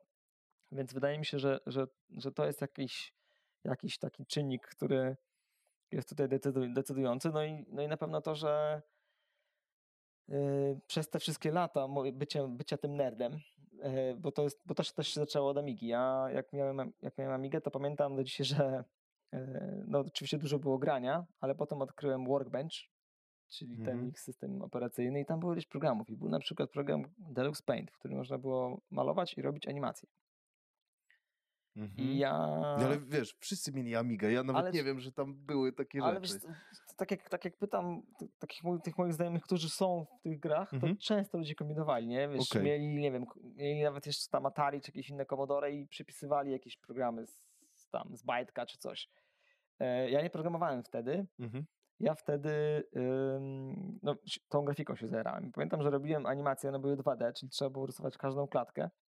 Robiłem jakieś animacje o grach. Wtedy grałem we Franco, pamiętam, więc robiłem sobie jakieś animacje kolejnych leveli we Franco. I to było na przykład 30 sekund animacji. Ja to robiłem cały dzień i nie umiałem tego zapisać. No nie? Więc to było tak, że robiłem, robiłem tą animację, pokazywałem to bratu. Mój brat, y, 8 lat starszy ode mnie, mówił, no okej, fajne, nie? No i kasowałem, następnego dnia robiłem trochę kasy. Więc to były jakieś takie rzeczy. Mm, ale wtedy już też kombinowałem, nie? I to Mhm. naprawdę dzieciakiem, miałem tam, nie wiem, już nie pamiętam, po komunii jakoś była ta, ta y, Amiga, więc 9-10 lat miałem pewnie. I y, ale jakby zawsze się obracałem w tych różnych kręgach y, no, cyfrowych mediów, nie? Mhm. I potem kiedyś tam się zajmowałem animacją, ale to już jak byłem w CD Projekcie, bo, no bo jeździliśmy, robiliśmy ten motion capture, mnie, ten, mnie to po prostu zaczęło interesować, jak to działa i robiłem sobie jakieś animacje w domu, koślawe i tak dalej, ale teraz już umiem robić te animacje, naprawdę, jakby znam cały pipeline motion capture i tak dalej, i tak dalej, jestem w stanie, w stanie to robić, więc wydaje mi się, że to trochę działa tak, że jeżeli nie jestem w stanie czegoś zaprogramować, to może zrobię animację i będzie wyglądało jakby coś tam, nie? Okej, Że dobra. to jest takie trochę, Wymienne klocki. tak, wymienne Mm, klocki Dlatego, że masz taką przekrojową wiedzę, tak? Wydaje mi się, że Mhm. tak. E, dobra. E, czy myślisz, że. mm, Bo ja tak próbuję znaleźć wzór w tym, e, Mhm. w, w tym dlaczego, dlaczego jesteś tak dobry w tym, co robisz. I e, chyba takim nieodłącznym elementem jest właśnie ta zajawka. Nie? Tak, wydaje mi się, że zajawka jest najważniejszym Mhm. elementem, że to jakby ja, ja, ja jakby codziennie gdzieś wieczorem oglądam jakieś tutoriale yy, na YouTubie, jak zrobić coś tam, jak, Mhm. nie wiem, no, jakby ciągle chcę się uczyć tych nowych rzeczy. Mhm. No i myślę, że to może być klucz rzeczywiście. No bo dzięki temu jesteś w stanie, w sensie pracując 10 godzin, tak naprawdę odpoczywasz te 10 godzin. E, I jeżeli oczywiście Mhm. w odpowiednich warunkach, no bo no, nie oszukujmy się, nie wierzę w to, że, że non-stop e, się dobrze bawisz e, robiąc Nie gry. wiadomo, że nie. Tam Mhm. jest też orka, nie? Jak Jest też, wszędzie. czasami jest coś, co musisz zrobić i robiłeś to już na przykład 20 razy i to jest zawsze trudne. Mhm. I fajnie Tak. by było, gdyby ktoś inny to zrobił Tak, tak, akurat. ale nie? no, na przykład najbardziej optymalnie jest, żebyś ty, bo coś tam. Mhm, mhm. No tak, ale to też gadam, nawet teraz gadam z, z tymi podstawami z Polski, z którzy, którzy są u, u nas programistami. E, I to też jest śmieszne, bo ja też ja też łapię się na tym, że ja, ja, nie, ja nie traktuję tych ludzi jak moich pracowników. Ja, Współpracowników tak, ale nie ja jakby ja się nie czuję szefem zupełnie, nie? Mhm. A, a, jak to jest w ogóle, jeżeli chodzi o całą tą spółkę? Bo to jest tak, że wy macie zawiązaną spółkę e, i bo chcę, mhm. e, będę chciał też zejść w takie szczegóły. Nie, nie wiem, o, o, na ile możesz o, o tym wszystkim mówić, mhm.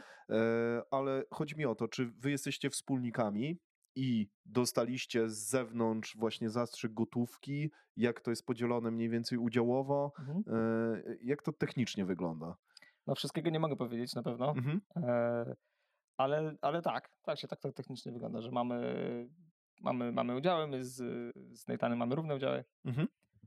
Um, ileś tam udziałów, ale jakby nie mogę powiedzieć dokładnie, bo to mhm. już jest y, mocno y, tajna sprawa, ale, ale mało. Mhm. Ma nasz inwestor i nasi pracownicy też mają Y, niektórzy kluczowi pracownicy mają też, y, też pewne udziały. To też są, to mhm. też są y, małe udziały, ale jakby e, z wyższej, z wyższej półki standardów ze Stanów. Okej, okay, dobra, czyli wzorce, wzorce czerpiecie ze Stanów, no jeżeli no tak, chodzi tak, o konstrukcję? Jest, tam mhm. jest ta, ta, ta spółka, ona działa według tamtego prawa też i tak dalej, tak dalej, więc wszystko jest tam. No dobra, Maciej, jak to jest? Wy wypuści, nie wypuściliście jeszcze gry, tak? Mhm. Znaczy gra jest dostępna, mm, w nią już grają ludzie. Mhm. E, można ją nazwać early accessem, to znaczy... Bo to e, nie jest pełna wersja gry, To tak? nie jest pełna wersja mhm. gry, to jest mocno okrojona wersja gry, jest w niej multiplayer, jest w niej szczątkowy single player. Mhm.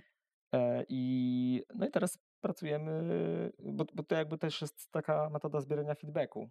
Mhm. Um, i czyli jakby w to, w to teraz grają ludzie. Łącznie mieliśmy, y, nie chcę skłamać dokładnie, ale jakieś 600 tysięcy y, pobrań. Mhm.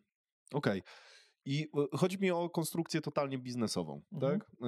Bo zakładamy studio, studio gier, tak?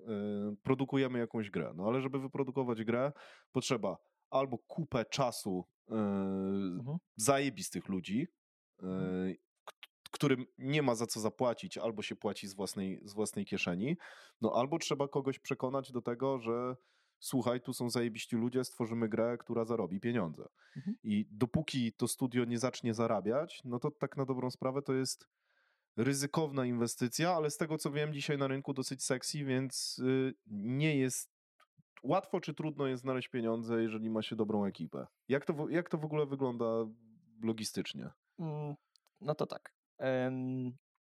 To nie jest takie proste, szczególnie jak się startuje. E, na pewno. Szczerze mówiąc, nie wiem dokładnie, jak to wygląda u nas w kraju w tym momencie. Mhm. E, jest kilka takich standardowych ścieżek. E, w każdej z tych ścieżek nie ma w ogóle sensu zacząć rozmawiać, jeżeli nie mamy czegoś do pokazania. Okej. Okay. Czyli najpierw. Czyli jak w większości startupów. Tak. tak najpierw mhm. trzeba mieć coś. I to nie może być prezentacja w PowerPoincie, tylko to musi być coś, co najlepiej, coś, co działa. Mhm. Ale e... można też oszukać filmem na przykład, jak to będzie wyglądać. To szybko wyjdzie, okay. niestety, Dobra. bo ktoś prędzej czy później spyta cię o to, żebyś, że chce w to zagrać, nie? Mhm. No i... W sensie oszukać, mówię trochę w cudzysłowie, tak, ale, tak, tak, no, tak ale... się trochę robi, no, nie, tak, tak, fejkuje tak. się produkty, żeby yy, sprawdzić, czy, czy, czy ludzie wiesz, na pewno chcieli. można spróbować robić, no okej, okay, to powiem o kilku tych ścieżkach. Mhm. E, ale generalnie chodzi o to, żeby mieć coś, czym się udowodni y, partnerom, potencjalnym partnerom, inwestorom, że damy radę, nie? Wiadomo. Mhm. E, I że jeszcze to ma sens. I tak. E, my mieliśmy ten prototyp, który wtedy ja, ja zrobiłem. Tego, ten prototyp na mhm. tego, na tego Reddita. I to był jakby nasz e, ten hook, którym e, mogliśmy zadziałać. Inne ścieżki, znaczy my wiedzieliśmy, że będziemy poszukiwać inwestora, że, będzie, że chcemy zrobić po prostu spółkę, która będzie robiła nie tylko tą jedną grę, ale, ale jakby chcemy zrobić e, firmę, która będzie po prostu robić, robić dalej gry. E, ale to nie jest też jedyna droga. Często, często jest też tak, że można po prostu e, próbować to zrobić przez wydawcę. Tak jak wspomniałem wcześniej o 11 bitach. Mhm oni są właśnie kimś takim, czyli oni inwestują nie w, jakby nie w spółkę, tylko w projekt. E, nie wiem dokładnie, jakie tam są procenty potem i tak dalej, i tak dalej. To wszystko zależy od, od, oczywiście od wkładu takiego wydawcy, taki wydawca też zapewnia ci marketing, więc to też jest super sprawa, bo, bo masz, y, masz nie tylko nie tylko finanse, ale masz też coś więcej, tak? Mhm. Plus zapewnia też ci kontakty, może ci też pomóc z rekrutacją odpowiednich ludzi i tak dalej, i tak więc to jest też na pewno dobra opcja i dużo ludzi tak robi. Mhm. Czyli dużo ludzi chce zrobić gierkę, ma jakiś zespół paru, paru osób, robią prototyp, demo, e, idą z tym czymś do wydawcy. E, wydawca to potem, ocenia potencjał samej gry, potencjał rynkowy tej gry i tak dalej, i dalej, no i zaczynają się rozmowy. I to jest, wydaje mi się, e, mimo wszystko najprostsza droga. Mhm. Czyli polecałbyś to, je- jeżeli jest mały team, niedoświadczony. Jeżeli ktoś chce robić gry, gry pierwszą. po Mhm. prostu, a nie robić firmę, Mhm. Yy, a, a jakby ich firma wyjdzie im przy okazji, być może, to to jest dobra droga, wydaje mi się. Mhm. I też Najmniej chyba ryzykowna też, nie? tak, no bo, no bo też taka umowa od razu określa wszelkie warunki, co się stanie, jeżeli coś pójdzie źle. Mhm. To zwykle jest tak, że jest, też nie znam szczegółów, ale To jest jakieś ryzyko, jak się nie dowiezie właśnie tej, tej gry na czas? No bo e, takie, że że wyda- zbankrutujesz, i t- w sensie takie, że ktoś cię licytuje, nie. mhm. To znaczy jest tak, yy, też jakby nie znam szczegółów tych umów, ale yy, no bo one wszystkie są objęte też jakimś NDA i tak dalej, tak no, dalej. tak zakładam. Ale z tego, co po prostu z tego, co się orientuję i z tego, co słyszałem i tak dalej, to, to po prostu jest tak, że jeżeli coś nie pójdzie, to taki wydawca na przykład może przejąć twoje, twoją, twoje IP, przejąć Mhm. wszystko, co do tej pory zrobiłeś i tak dalej, i tak dalej I wykorzystać to. i jakoś. wykorzystać to, spróbować to samemu dokończyć, Mhm. tego typu rzeczy. Na pewno nie jest tak, że ktoś włoży w ciebie kasę jak ci nie wyjdzie, to dalej masz tą grę i super jest, możesz sobie robić z kimś innym. Mhm. Raczej tak, raczej to tak Okej. pewnie nie działa, ale I nie jest też tak w drugą stronę, że podpisujesz weksel, że, że, że w- razie czego ci wyduszą tą kasę od ciebie, jak nie, nie, dowiedziesz. nie, to tak? nie jest tak, że ktoś ci właśnie, właśnie to jest ryzyko po stronie Mhm. wydawcy, nie? Mhm. Że Okej. i oni też, da, dlatego też te jakby ci najlepsi wydawcy, no tak jak Eleven, Eleven Beat Studios, czy nie wiem, Devolver, czy ktoś taki, oni mają speców od też od robienia gier zawsze Mhm. i, i tam jest jakiś co, cotygodniowy czek, co miesięczny czek, tam są jakieś Mhm. milestone i tak dalej, i tak dalej, więc wpadasz trochę w taki, Machina. taką machinę produkcyjną, no nie? E, I więc oni nadzorują to, żeby no nie, nie wlać tam kasy, której nigdy nie odzyskają. Nie, to Mhm. już jest ich ryzyko biznesowe i to jest ich, em, ich, ich, ich metodologia, ale, no, ale tak to działa. Mhm. Em, No, w Stanach jest łatwiej o startupy na pewno, szczególnie w Dolinie Krzemowej, ale y, ale też jest jakby to no, obarczone innymi ryzykami na pewno. E, I też nie jest jakby przyjście z ulicy do kogoś po kasę właściwie nie działa. Tak się nie da tak tego zrobić. Mhm. E, I dlatego my się zdecydowaliśmy na to, żeby spróbować z. Czy z- zdecydowaliśmy się podjąć serię małych kroczków, które nas przybliżą do pozyskania tego kapitału, który nam jest potrzebny, uważamy, na rozwój studia. Mhm. Czyli e, jeszcze tylko wtrącę, wy m, te 600 tysięcy pobrań, czy wy na tym jakąkolwiek złotówkę już zarobiliście, czy to jest... Tak, y, już mamy tam jakiś. y, Zaraz, Przychód jest. Zaraz to, Mhm, o to dobra. powiem. Tak, to, Mhm. to, to był jakby część z tych. Mały klocek z tych klocków. Więc tak, zaczęliśmy od tego, że y, stwierdziliśmy, że spróbujemy dostać się do Y Combinatora. To jest taki akcelerator startupów, tak No, można dla tych, którzy naszemu. nie wiedzą, to jest jeden z najbardziej prestiżowych chyba inwestorów w Dolinie Krzemowej. To jest, y, no to jest, Y Combinator to jest, y, jakby to jest taki, taki właśnie akcelerator, w którym, przez który przychodzą różne startupy i to, co on ci głównie daje, to to, że jeżeli się tam dostaniesz i przejdziesz przez tego Combinatora, tam masz jakichś mentorów i tak dalej, i tak dalej, to, y, to to coś jest na tyle prestiżowe, że nagle, Wszyscy na świecie. tak, nagle inwestorzy y, się tobą zaczynają interesować. Mhm. I, e, I znów szansa na to, żeby się tam dostać, to jest chyba, nie chcę skłamać, ale chyba 0,4% firm. Bardzo mała, tak. No, Umówmy nie, się. Nie, nie i- duża, na pewno. I, i, I oczywiście wy tam jesteście, tak? Jak My tam jesteśmy, ale tam, gdzie jest są też, małe szanse.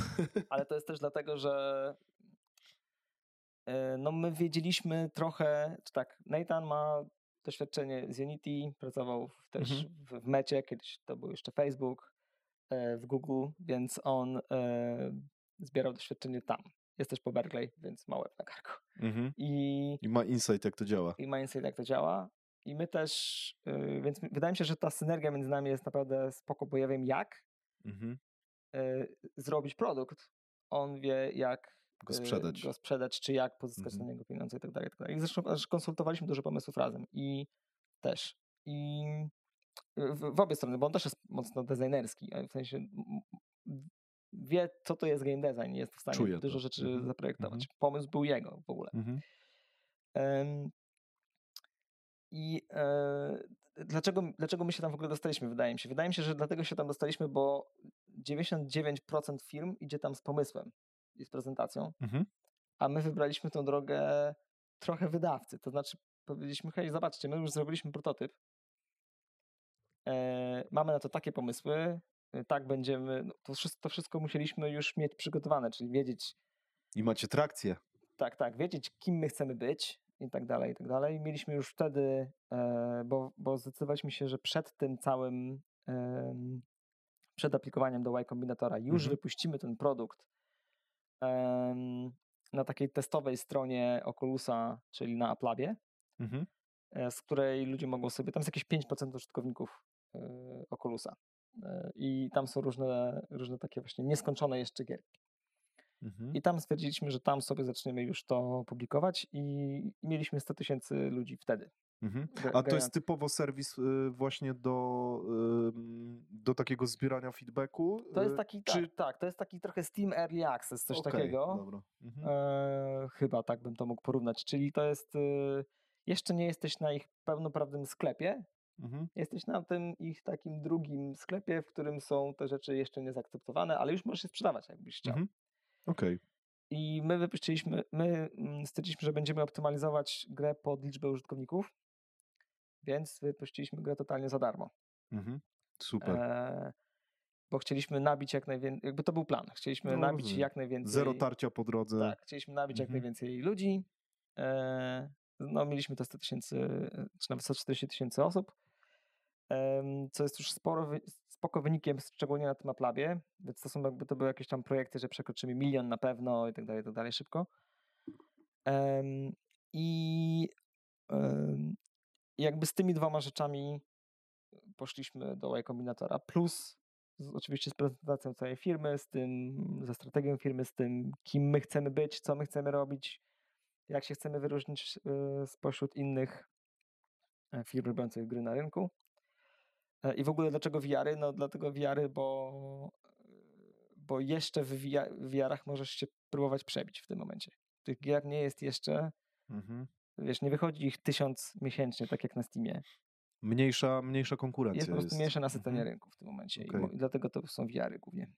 Mhm. E, bo stwierdziliśmy, że od tego, od tego możemy zacząć i od tego możemy zacząć budować. Czyli, su- czyli sugerujesz, że rzeczywiście jakby takim. No, wydaje mi się, że to też jak w takich inwestycjach ym, typowych startupów, tak? Najpierw pokazać trakcję, pokazać, tak. że coś Że jest, coś- coś ludzie może- tego chcą. Tak, coś może, właśnie to, to Mhm. jest to, musisz udowodnić, że, Mhm. że jest ten product market fit, nie? Mhm.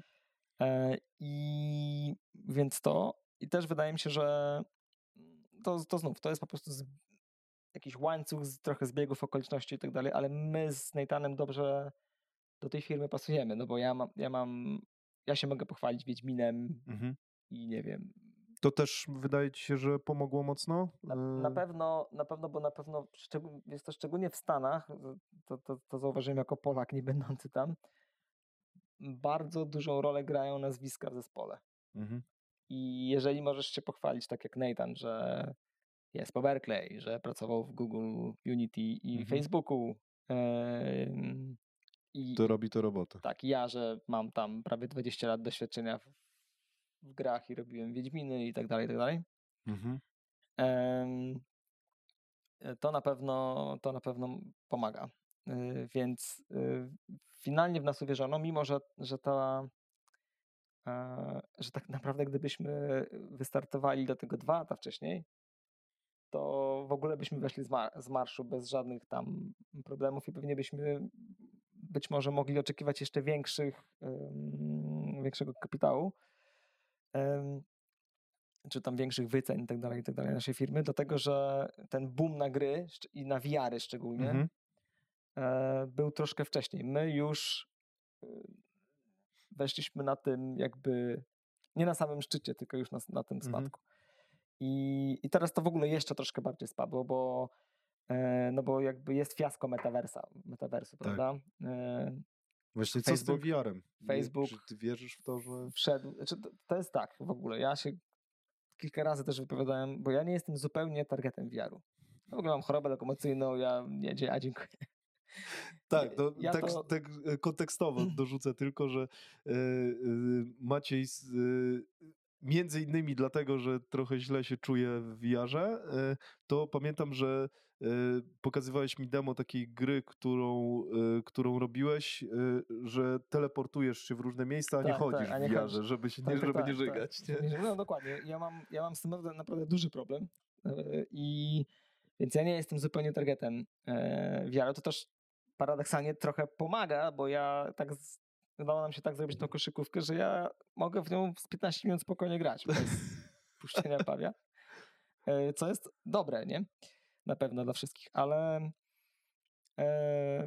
ale generalnie y, ja nigdy nie, jakby, ja zawsze, zawsze mi się wydawało, e, nawet się o tym publicznie parę razy wypowiadałem, że, że to jest jakaś taka moda, która zaraz sobie zdechnie, Mhm. dlatego że no, popatrzyłem ze swojej perspektywy, teraz, to, teraz na, to, na to widzę, znaczy widzę to, ja po prostu, żeby grać, to muszę sobie usiąść na kanapie, nie wiem, mieć kole albo jakieś piwko, e, najlepiej usiąść sobie z kumplem na kanapie i zagrać w FIFA. To wtedy odpoczywam. Ale jestem po prostu w tym, mom- w tym momencie życia. Wydaje mi się, że mam dzieci, nie mam na nic czasu e, i nie byłbym w stanie założyć gogli, odciąć się całkowicie i tak odpoczywać. To, Mhm. to nie jest mój, mój typ odpoczynku, ale jak się okazuje, y, to nowe pokolenie 10-latków, 12-latków to jest totalna zajawka. I to ciągle sobie stabilnie rośnie. Teraz szacuje się, że jest chyba 30 milionów questów 2 na rynku. Zaraz wychodzi quest to zaraz wychodzi dużo, Quest no. 3, więc to się.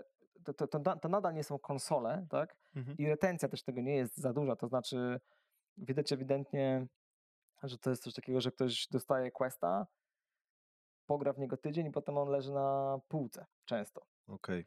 E, Dopóki nie wyjdzie coś Mhm. wow, nie? I wtedy Mhm. znowu sięga po tego Questa. Ale, ym, ale jakby ciągle to rośnie i to, i to, i to jest zasilane przez to najmłodsze pokolenie, czyli teraz Mhm. właśnie 10-12 lat, takie dzieciaki. Myślisz, że to jest związane z tym, że y, właśnie jest trochę zmiana pokoleniowa na zasadzie takiej, że te dzieciaki dzisiaj są trochę bardziej odizolowane niż my? Wydaje mi się, że tak. I Mhm. wydaje mi się, że e, dla nas, dla nas to jest nowa technologia, której musimy się nauczyć i musimy przezwyciężyć jakieś swoje przyzwyczajenia do pada i kanapy, Mhm. a dla nich nie ma tej bariery. Okej. I to jest tak, że ja, ja mam, mam córkę, która ma 7 lat i drugą, która ma 5. I no No wiadomo, tak, to już to było. Y, W tak, sensie na pewno u ciebie w domu. No. tak. I one, no tato, co robisz, tato, co robisz, pokaż, pokaż. Mhm. I ja, no tak, dobra, no okej, no tam, zobacz. I zainstalowałem im jakieś tam dwie gry, które polegają, to są jakieś tam takie, takie interakcyjne gierki. Mhm. I zauważyłem jedną rzecz. Ja wiem, że to tak trochę kurczę badania swoich dzieciach niemalże, ale zauważyłem jedną rzecz, że tak jak było, e, był duży próg wejścia w granie na Switchu na przykład, dla tych młodsza nie jest w stanie grać dalej na Mhm. Switchu. Jest tam coś tam jest w stanie pograć w jakieś Mario Kart przez chwilę, ale jakby nie ma w ogóle zajawki na tego Switcha, starsza ma trochę większego, bo, bo dużo ze mną grała, Mhm. mhm. jakąś Zeldę, w coś tam jakby razem, to było takie w sumie fajne spędzanie e, Mhm. czasu zamiast bajek, to, to obie, jak tylko założyły te gogle, to jest po prostu od razu wiedzą, co się robi. Natywnie. Wiesz, bo to jest Mhm. tak, że jak tylko załapiesz, że to są twoje ręce i że jak naciśniesz przycisk, to coś podnosisz, Mhm. to zaczynasz kombinować, napinasz łuk, nie Mhm. wiem, rzucasz czymś, po prostu i wszystko działa, nie? I, i ja muszę, ja jakby nie pozwalam im za bardzo się w to bawić tam raz, z raz w tygodniu, może ze dwa razy w tygodniu mogło po pół Mhm. godziny. Em, bo widzę, że to jest po prostu w, Szybko pochłania. tak, Mhm. wpadasz w inny świat. I możesz, Okej. dopóki działa bateria, to będą, to będą grały. Nie? Mhm, mhm. No ciekawe. Dlatego ja- jakby no dane z rynku są takie, że jednak tych questów jest sporo i że jako- jakoś ta adopcja postępuje. E, No i też teraz Apple też wchodzi w VR-y, a wydaje mi się, że Apple nie wchodzi w coś, co nie zażre, Mhm. Więc... Takie też mam wrażenie, chociaż y, y, różne są słuchy, ale tak, Tak, no nie ale- obstawiałbym przeciwko Apple na pewno. Tak, tak, więc wydaje mi się, że to jest, że teraz ten ich pierwszy headset, no to to nie jest jeszcze konsumenckie rozwiązanie, Mhm. że to jest dla tych prosumerów, nie? Na początku, e, ale wydaje mi się, że drugi installment będzie już dla mas. Mhm. E, Tak czy siak oni mają tyle y, prosumerów u siebie, Ja wiem, tak, że, tak, tak. że i tak dla nich to będzie Tak, super tak, ale, boost a- pewnie, ale myślę, że oni nie, no, nie mam żadnego pojęcia, ale tak intuicyjnie myślę, że oni nie, że to jest test jeszcze, że Mhm. oni nie obstawiają zarobku na tym headsetie w tym momencie Nie, no, jakiegoś to- turbo, tylko aczkolwiek ludzie są zajarani tym, tak, Mhm. też w świecie technologicznym to myślę, że bardzo dużo ludzi to kupi. Mhm. Em, No dobra, ale bardziej VR czy AR twoim zdaniem będzie przyszłością? E, tutaj nie jestem w stanie. Wydaje mi się, że, że, że to będzie połączone. W sensie, że to, Mhm. że, że to, co robi Apple, ma sens. To znaczy, że domyślnie wszystko widzisz, jesteś, jesteś AR, ale możesz sobie włączyć rzeczy, które jakby Mhm. teleportują cię do innego świata. Bo to Mhm. Czyli taki AR na sterydach. no, Trochę. takie raczej przełą- płynne przełączanie się Takie, między mm, AR a VR, mhm. VR bez zdejmowania tego czegoś z Mhm, głowy. Bo mhm. to chyba o to chodzi, żeby, żebyś się przyzwyczaił do tego, że masz to często na twarzy. Tak, no. Tak. Jak nie zawsze kiedyś. No mam nie? nadzieję, że nie. Mhm. Znaczy, no wiecie, ja bym nie chciał. Nie? No, y, wydaje E, mi się, że to smutna mm, tak. byłaby rzeczywistość, ale no, wydaje mi się, że znaczy my też na pewno będziemy dalej próbować, będziemy oprócz VR-ów będziemy też próbować z gierkami teraz mówimy 2D, bo to tak w ogóle dziwnie brzmi, nie?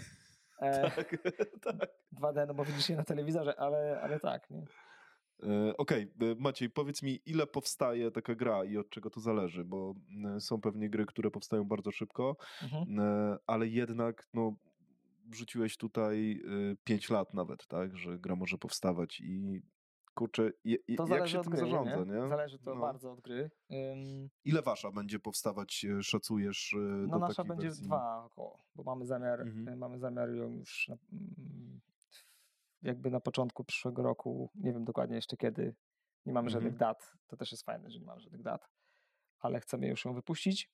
O, ciekawe, czyli nie macie deadline'ów na tak, różne rzeczy, na razie tak? nie mamy deadline'ów. Sami Okej. sobie na razie ustalamy deadline'y, co jest miłe. Mhm. Na pewno. No, o to chyba walczyłeś, tak? Przez całe życie, żeby po prostu Tak, ale... robić to z zajawką, bo rzeczywiście Tak, tak, tak. wyobrażam Ale sobie, że mógłbyś się być re- znienawidzić Tak, ale też staramy się być realistyczni, Mhm. to znaczy no w tym momencie akurat ucinamy jakiś feature creep i tak dalej, czyli Mhm. dokładanie rzeczy, które nie są nam potrzebne. Chcemy, teraz chcemy się skupić na tym, żeby zamknąć ten produkt, wypuścić go i ewentualnie coś tam do, jeszcze do niego dodawać, ale my już go robimy no prawie dwa lata, albo Mhm. nawet już ponad, muszę dokładnie sprawdzić. Em, więc my już jesteśmy trochę nim zmęczeni, w sensie ja i Nathan na pewno Mhm. i już chcielibyśmy to mieć, dalej sobie to potem rozwijać, ale już, no wiesz, już kręci nas, żebyśmy zaczęli Mhm. robić coś nowego. Nowe. Nie? Mhm. Tak, mamy już pomysły znów na rzeczy, których nie da się zrobić w VR, a my je zrobimy. Teraz mamy właśnie takie jakieś... Okej, Dodatkowe e, ro, rozumiem, czyli już, już widzę, że podniosło, podniosło ci to temperaturę, więc są Tak, jakieś tak, fajne trochę rzeczy, które by chcecie tworzyć. Mhm. Czy to jest tak, czy ja dobrze to rozumiem, że e, jakby takimi przeł- przełomowym pierwszym momentem w życiu takiego studia, które tworzy gry, jest wypuszczenie pierwszej gry Mhm. e, i to jest pierwszy zastrzyk gotowy i tak naprawdę sprawdzian chyba, czy ta Tak, firma tak. sobie poradzi, czy nie. Mhm. I co, a co w momencie, w którym ta gra nie zażre? No właśnie, to jest, Co wtedy się dzieje? jeżeli budujesz firmę, to nie możesz zakładać, że ta gra będzie sukcesem, Mhm. bo to jest prawie na pewno grup. Em, więc musisz mieć plan B i C na pewno. I my, my staraliśmy się pozyskać środki, które nam wystarczą na zrobienie trzech, jeśli nie więcej gier. Mhm. I teraz, Fajne e, myślenie. teraz robimy to w taki sposób, że, że tak to, to, nie jest akurat bardzo koszerne podejście, ale ta nasza gra jest dosyć duża. Można Mhm. powiedzieć, e, czy była już parę razy przez jakichś tam dziennikarzy określana mianem takiego jednak AAA w, w świecie VR-ów, bo, Super. bo też y, wymagania w tym, tym świecie VR-owym są jeszcze niższe w tym Mhm. momencie, dlatego że na przykład nie jesteś w stanie wykręcić jakichś super rzeczy graficznie, bo nie, bo nie masz na nie No tak, nie ma budżetu kompów. sprzętowego, nie Mhm. masz na, na, na nie Dokładnie. budżetu. E, My się staramy mieć... Dlatego idzie się w design i Tak, sztukę, a nie Tak, w, tak, tak. w No my mamy- superrealizm, nie? Naszym creative directorem jest gościu z Disneya na przykład, więc mamy O, tego typu rzeczy. super. A animatorem jest facet z DreamWorks też, więc mamy tego typu... E, takie Czyli rzeczywiście top of the top zbieracie ludzi. staramy się mieć fajnych ludzi. Mhm. E, nawet jeżeli ktoś nie, ma jakiegoś popartego doświadczenia, to no my wiemy też później, czy, czy jest super, czy nie super. I mamy super w tym momencie ludzi Mhm. na pewno. Em, y, tak, więc staramy się mieć stylizowaną grafikę oczywiście, bo to jakby to od razu wiedzieliśmy, że, Mhm. że wtedy ona może być ładna, jak będzie stylizowana. Więc, więc to, tak, to, tak, to tak będzie. I, no ale gra jest dosyć duża, jak na VR-y. E, Jak na taki standard VR-owy, no to jest, y, no, jest spora na pewno. A co, wielkość gry określa się przede wszystkim liczbą godzin rozgrywki, czy... E, U nas, znaczy nam chodzi bardziej o jakąś liczbę asetów Mhm. i, i tak dalej, o taką produkcyjną mm, stronę. Dobra, Bo- duża produkcyjnie. Duża Dobra. produkcyjnie, bo Mhm. też ta gra. Yy, No tak, ona się nie kończy chyba, Trudno nie? będzie określić, tak, Mhm. bo ona jest nastawiona głównie na multiplayer. Ma, będzie miała też kampanię singleplayerową, Mhm. co w ogóle jest trochę ewenementem, bo tak jak widzimy, to najczęściej na VR-ze są albo y, gry single player, które mają po prostu jakąś tam historię, czy, czy, czy coś tam i sobie w nie grasz. Mhm. Są jakimiś sandboxami też często, że możesz się po prostu czymś tam pobawić. Albo są gry multiplayer. A my mamy grę single player plus multiplayer z, z kampanią, z motion capture, z aktorami i tak dalej. E, Ta kampania nie jest jakaś bardzo długa i tych Mhm. postaci nie jest milion, tylko tam nie wiem, Rozumiem, ale w 12 czy VR-ze coś. jest to dalej niespotykane. ale jest to rzadkość, tak, Mhm. żeby to połączyć. Więc my robimy to, bo tak sobie postanowiliśmy. I ta gra już byłaby dawno skończona, gdybyśmy poszli tylko w multiplayer. Okej. Mhm. Ale postanowiliśmy, że nie. I, I pewnie tak naprawdę teraz kilka, teraz pewnie zrobimy dwa, trzy mniejsze projekty, Mhm. e, które będą jakby towarzyszącymi do, do tego dużego. Więc chcemy sobie tak też ten portfel urozmaicić. No nie, Mhm. nie, chcemy, Mhm. nie chcemy teraz stawiać wszystkich kart na kolejny duży projekt, tylko chcemy, chcemy zrobić Fajnie, no, mniejszych. dywersyfikację. No Mhm. zresztą to w twoim stylu, tak mam wrażenie, e, zabezpieczanie się, Mhm. bo ty masz chyba małą skłonność do ryzyka, e, Myślę, że, mimo tego, że przekraczasz granicę. Tak, myślę, że bardzo, bardzo mało. Tak. Okej. Em, Dobra, a co w momencie, e, w którym, no bo tak, e, Rovio z tego co pamiętam, to oni mieli chyba, nie wiem, 40 grę trafili, tak? E, Mhm. Te Angry Birdsy chyba, tak? To Tak. im przyżarło.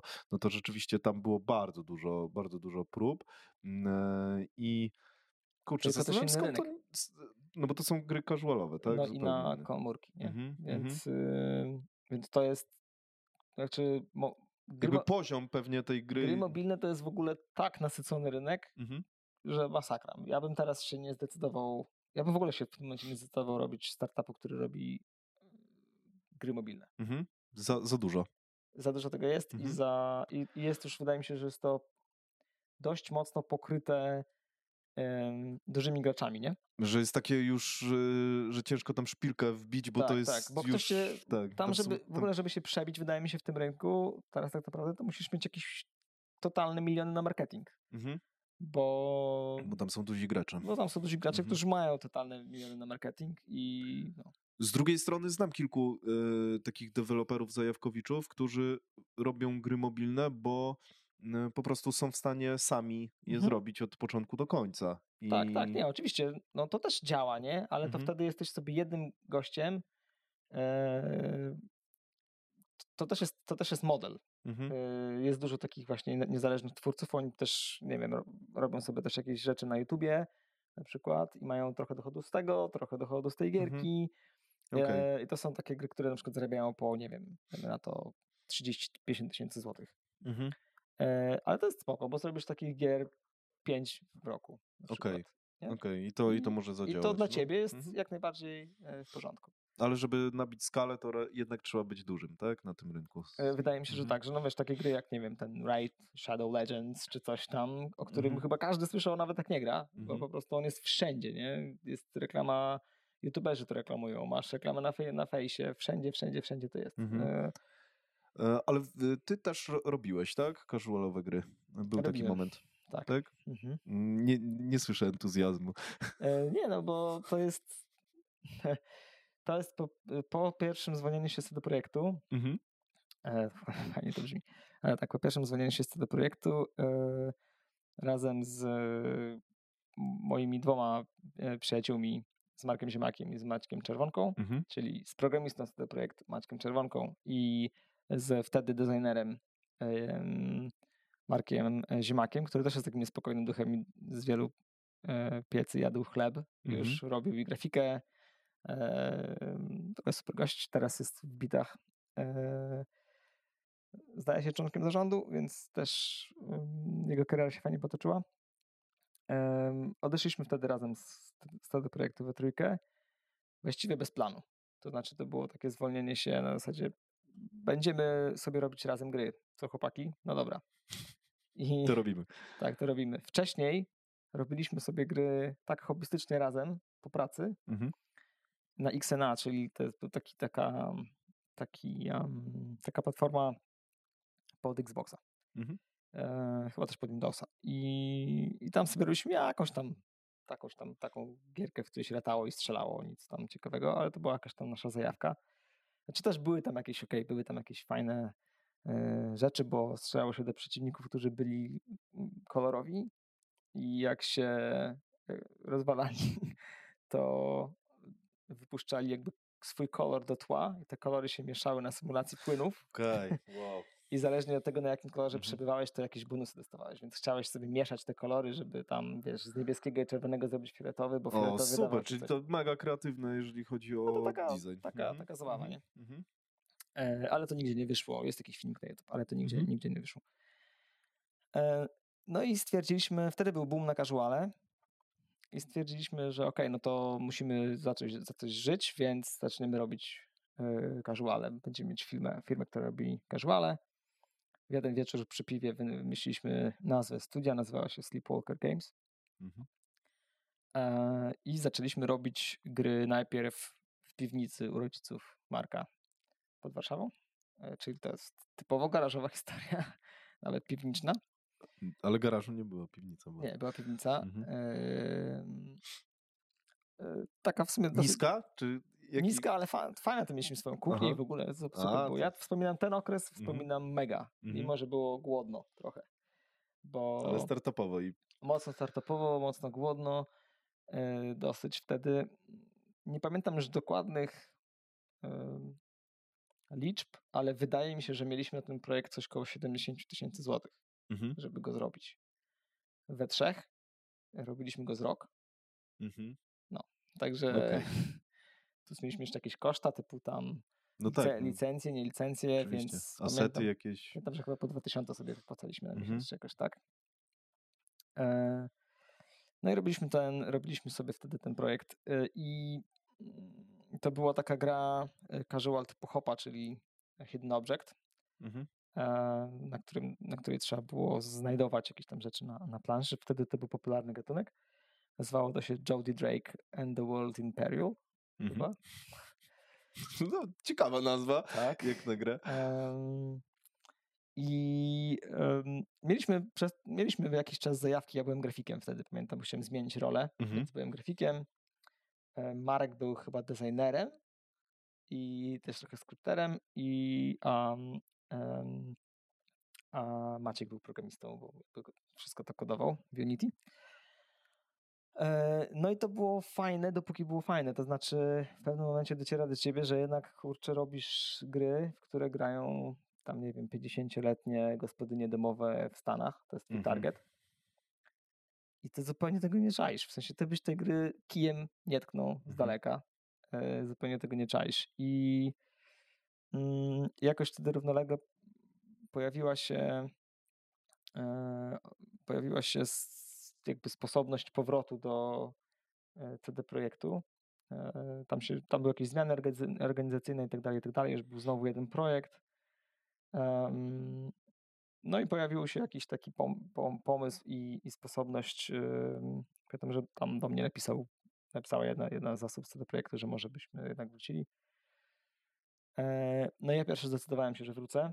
To też był dla mnie, to był dla mnie olbrzymi stres wtedy, no bo no kurczę, zostawiam moich dwóch kumpli mhm. właściwie na lodzie. Czy tam grafika już praktycznie była zrobiona do tych wszystkich plansz, no ale mimo wszystko to nie było fajne na pewno. E, I, ale chwilę potem też zdecydował się, Marek też się zdecydował, że, że wróci. E, Maciek z Maćkiem Mięsikiem wtedy, mm, bo jeszcze przyszedł do nas potem Maciek Mięsik, dokończyli tą grę i ją wydali. Czy już, no jakoś tak to było, że, że, że dokończyli tą grę.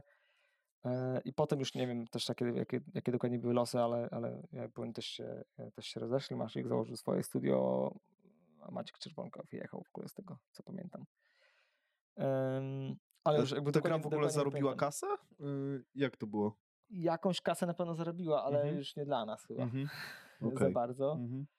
E, no tak, to, tak to było. To jakby no wtedy nauczyłem się, że nie, że to nie, nie jest mój, mój mhm. segment. Ja jestem jednak hardkorowym graczem. Czyli widzisz, trochę się chyba pokrywa to, że no, musi być ta zajawa, nie? Chyba że, tak. Żeby, żeby rzeczywiście wkładać w to pracę, tak, tak, tak. To znaczy, żeby się nie wypalić. Tak, wypalenie myślę, że też przeżyłem. Mhm. E, tylko, że z, zdiagnozowałem je u siebie po jakimś czasie dopiero. Mhm. E, Okej, okay. a kiedy to było? Wydaje mi się, że to był koniec Wiedźmina trzeciego, czy koniec, rok przed końcem Wiedźmina trzeciego, mhm. E, bo ja się zwolniłem mniej więcej, mniej więcej rok przed końcem mhm. Wiedźmina trzeciego, więc jakby już w krytycach nie figuruje jako główny projektem te rozgrywki, tylko jako pierwszy w additional design, mhm. ale co jest jakby fair.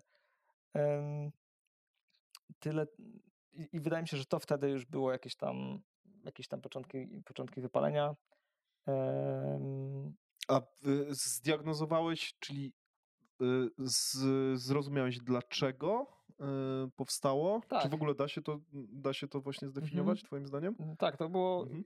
znów tutaj jakby do tych słów Adama Wodowskiego się odwołam, że to było na pewno to, że ja, ja nie robiłem gry.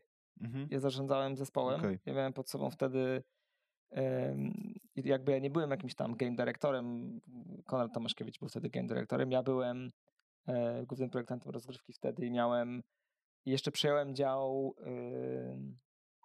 kodu gameplaya, mhm. czyli miałem też programistów po sobie. Miałem jakieś 21, 20 parę osób.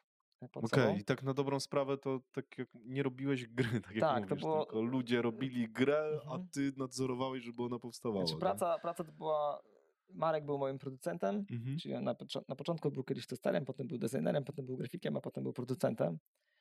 I e, Marek Ziemak był moim producentem w gameplayu, ja byłem leadem game, gameplaya i właściwie naszym zadaniem było, to była ciągła praca w Excelu i spotkania. Okej. Okay. I a, tak, granie w tą grę trochę i tam mhm. mówienie, że okej, okay, fajnie, ale może byśmy zrobili tak, żeby coś tam. No i to mhm. było jakby... I to, jest, I to był powód, tak? To był powód, bo podczas drugiego mhm. Wiedźmina bawiłem się super, bo znowu byłem e, znowu byłem jakby jak wróciłem, to byłem szeregowym tam senior, seniorem game, game designerem i no, dostałem awans na lead combat designera, czyli znaczy de facto byłem miałem taką samą rolę jak w pierwszym Wiedźminie, czyli e, jakby leadem całego gameplaya był, był Mateusz Kanik, o ile dobrze pamiętam, ja byłem pod nim, um, ale jakby no ja tam jakby robiłem cały, cały ten, ten design w sensie kombatu, mhm. rozwoju postaci itd., tak itd., tak więc to było, to było, to było podobne. Mhm. E, czyli dalej to było jakieś tam składanie animacji i tak dalej. I, i byłem w tych okopach. I to było fajne. Um, a, no a potem jakby wydaje mi się, że e, nie robienie tego w okopach jest, jest tym, co mnie co mnie sprowadza do parteru. Co cię spala. Mhm. mhm.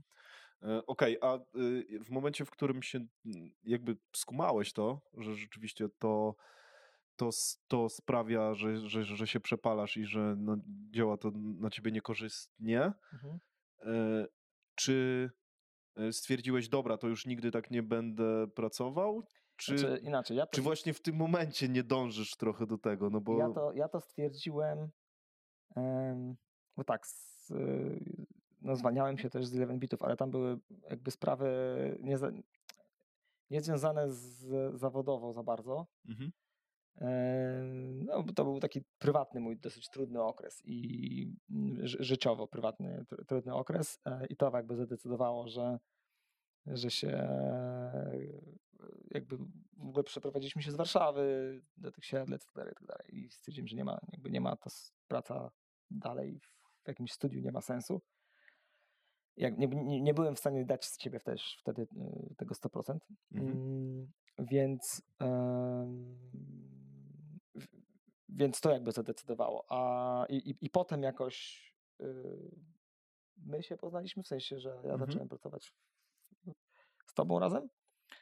Em, ciągle byłem jeszcze w tej warszawskiej szkole filmowej, więc ciągle miałem tą drugą nogę, więc też mogłem się zwolnić. E, Ale ta moja diagnoza y, tego, że prawdopodobnie też byłem wypalony, e, czy mniej w bitach, w bitach, w bitach była jednak zajawka znowu, bo Mhm. tam, bo tam był świeży projekt, był e, i też byłem w tych okopach I trochę. byłeś blisko. Byłem blisko, mimo że byłem lead designerem tego Mhm. projektu, czyli znów miałem pod sobą właściwie praktycznie cały projekt. No tak, ale E, mniejsza firma pewnie i. Tak, tak, ale, to było, się- ale to było inaczej. E, wie- więc i też jakby robiłem, robiłem te rzeczy w edytorze, więc to było, to było na pewno spoko. I e, więc dotarło to do mnie tak naprawdę niedawno. Mhm. E, Dziś może w 2018 roku. Okej, to rzeczywiście. No, Do- dotarło do mnie, że ja- Mhm. Że ja prawdopodobnie przeszedłem przez takie normalne, klasyczne wypalenie zawodowe, Mhm.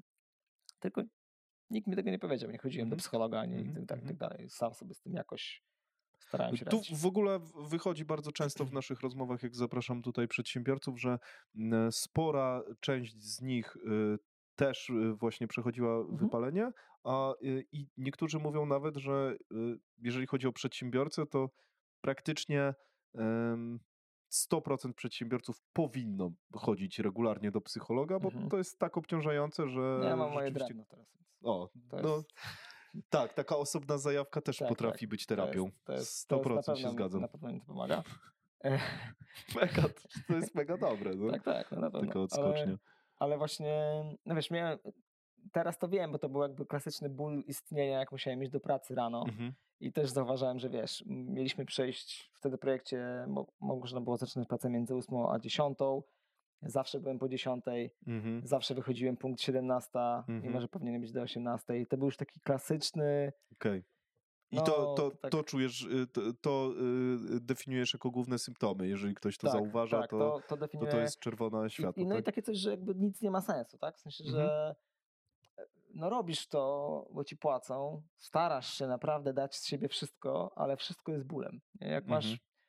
i masz mieć kolejne spotkanie a propos czegoś tam, to nie idziesz tam z zajawką dyskutować o game designie, tylko siedzisz po prostu już, wiesz, no Mhm. mm okej. Kolejne, dobra, tak, muszę odbębnić. Tak, nie? jeszcze do Okej. 17 mam jeszcze 6,5 godziny na przykład.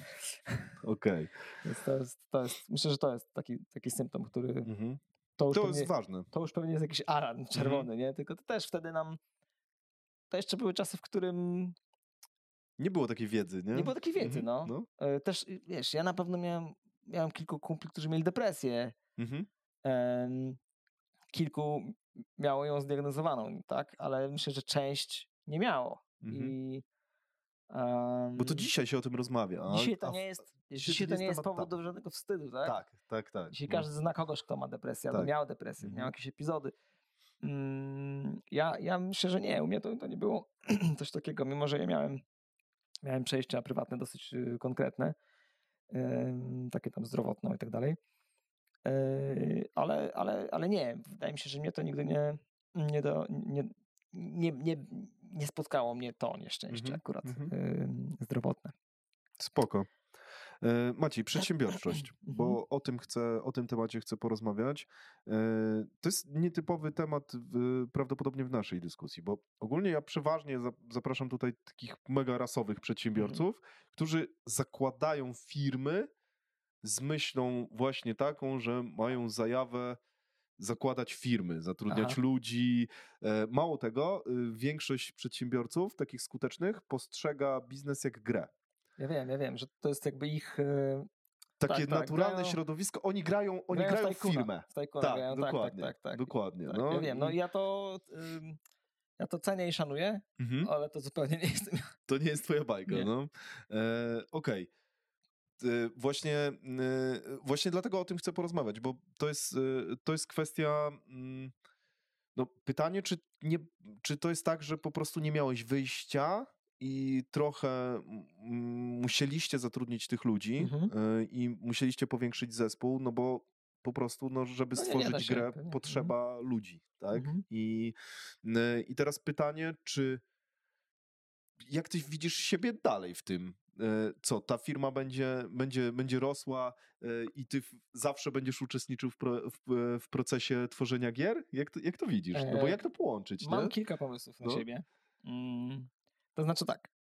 Pierwszą rzeczą, jaką zauważyłem przy zatrudnianiu przynajmniej programistów, Mhm.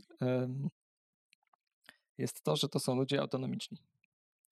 Mhm. Ja to chyba robię podświadomie jakoś tam, ale to jest tak, że z, każdym, z, każdą z tych osób, e, z którą pracuję teraz, szczególnie znaczy i z ludźmi, z, no szczególnie z ludźmi z Polski, bo oni byli pierwsi,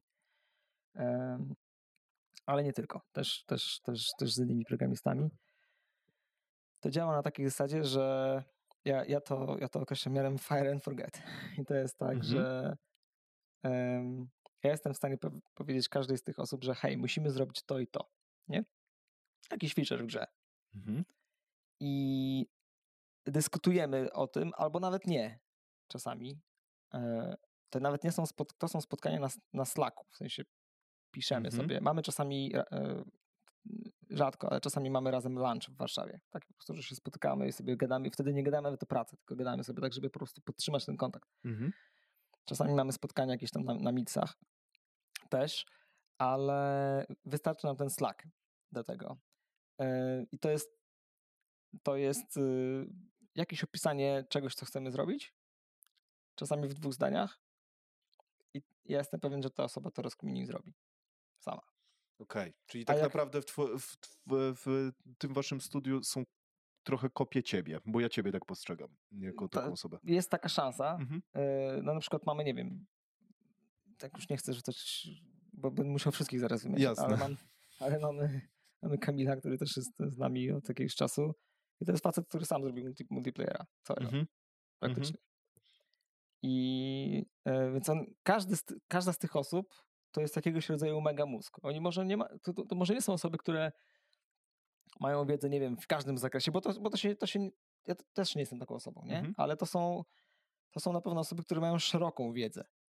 Yy, I na przykład wiedzą, wiesz, yy, wiedzą, że żeby zrobić jakiś feature, to potrzebna, potrzeba jest animacji, czegoś tam, czegoś tam i są w stanie sobie to, to zorganizować, albo, nie wiem, spytać mnie, żebym ja coś załatwił. Mhm.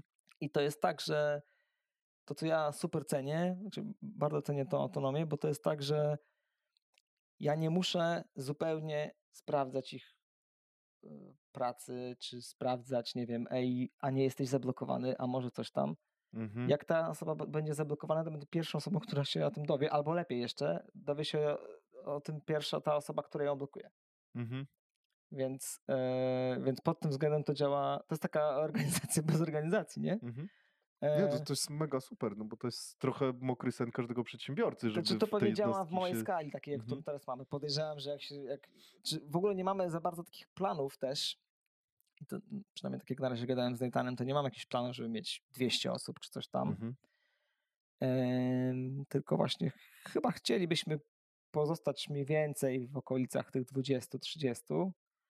Pytanie, czy E, to będzie się dało zrobić, nie? Żeby zaspokoić też swoje... Nie wiem. Zobaczymy, nie? No. I, ale ja oczywiście myślę o tym, że co jeśli będziemy mieli tych, e, no nie wiem, 10, s- małe, duże 10, małe 100, czy coś takiego Mhm. osób wkrótce. Em, I co ze mną? To wtedy wydaje mi się, że yy, no, nie wiem, czy dalej będę w stanie być CTO i być po prostu patrzeć na to wszystko cały czas z góry, bo być może znów zaczniemy to spalać, ale na pewno to, co, to, co będzie takim moim konikiem, to będą prototypy nowych, nowych gier. Okej. Bo to jest coś, co mnie, Czyli, co czy, mnie jara najbardziej. czyli mógłbyś, y, y, czyli moglibyście sobie wtedy zatrudnić y, C-leveli od innych rzeczy, a Tak. ty na przykład byś pracował w Znaczy, R&D. Znaczy myślę, że i- nie musi, myślę, że nie musimy ich zatrudniać, myślę, że my już ich mamy. Mhm, Że te, te okej. osoby, które Czyli to będą ludzie naturalnie z zespołu, naturalnie, którzy tak, wyewoluują. już to są, czy mamy na pewno naturalnych kandydatów Mhm. na, na, na to już teraz. Super, 100%. Super, no ma, Więc- mega plan. Więc może to będzie wyglądać tak, że na przykład robimy kilka projektów i jakby wiesz, ty jesteś odpowiedzialny, znaczy ty jesteś CTO w tym, ty Mhm. jesteś CTO w tym. E, jakoś tak. Też, też chcemy, żeby ci ludzie, ci korowi ludzie, z którymi naprawdę wiemy, że chcemy pracować, tak? E, Mhm. Zdecydowana większość, jeśli nie wszyscy, no to, to chcemy, żeby oni po prostu się czuli dobrze u nas. To też jest, e, czy nie wiem, myślę, że mogą potwierdzić, chłopaki mogą potwierdzić, ja się ich pytam, no pewnie z, raz w tygodniu, albo przynajmniej raz w miesiącu, czy jest wszystko jest ok. Mhm. Czyli m, pilnujesz mentalnie, no to jest trochę praca nad kulturą, tak? Tak, znaczy ja po prostu. Mm, ja, nie, ja nie chcę, żeby ludzie się czuli, że oni coś muszą, nie wiem, robią coś wbrew sobie, albo Mhm. się nie rozwijają, albo y, coś takiego. Jeżeli chcą, to się może nie udać, tak? Ja Też, Mhm. ja nie jestem idealny na 100%, też, też tego nie, może też tego do końca nie potrafię, ale zależy mi na tym bardzo, żeby oni mogli, na przykład mogli robić grę, którą chcą robić. Nie? Mhm. Kurczę, mega zajebiste to jest to, Teraz- co mówisz, bo te wszystkie cechy, które ty wymieniasz, no to one są w przedsiębiorcach i, i, i ci, którzy z sukcesem prowadzą firmy, wymieniają je, a u ciebie to wynika trochę z takiego po prostu... To wynika z mojego mentalności tak, twojej. tak, że ja nie No, potrafię. tak.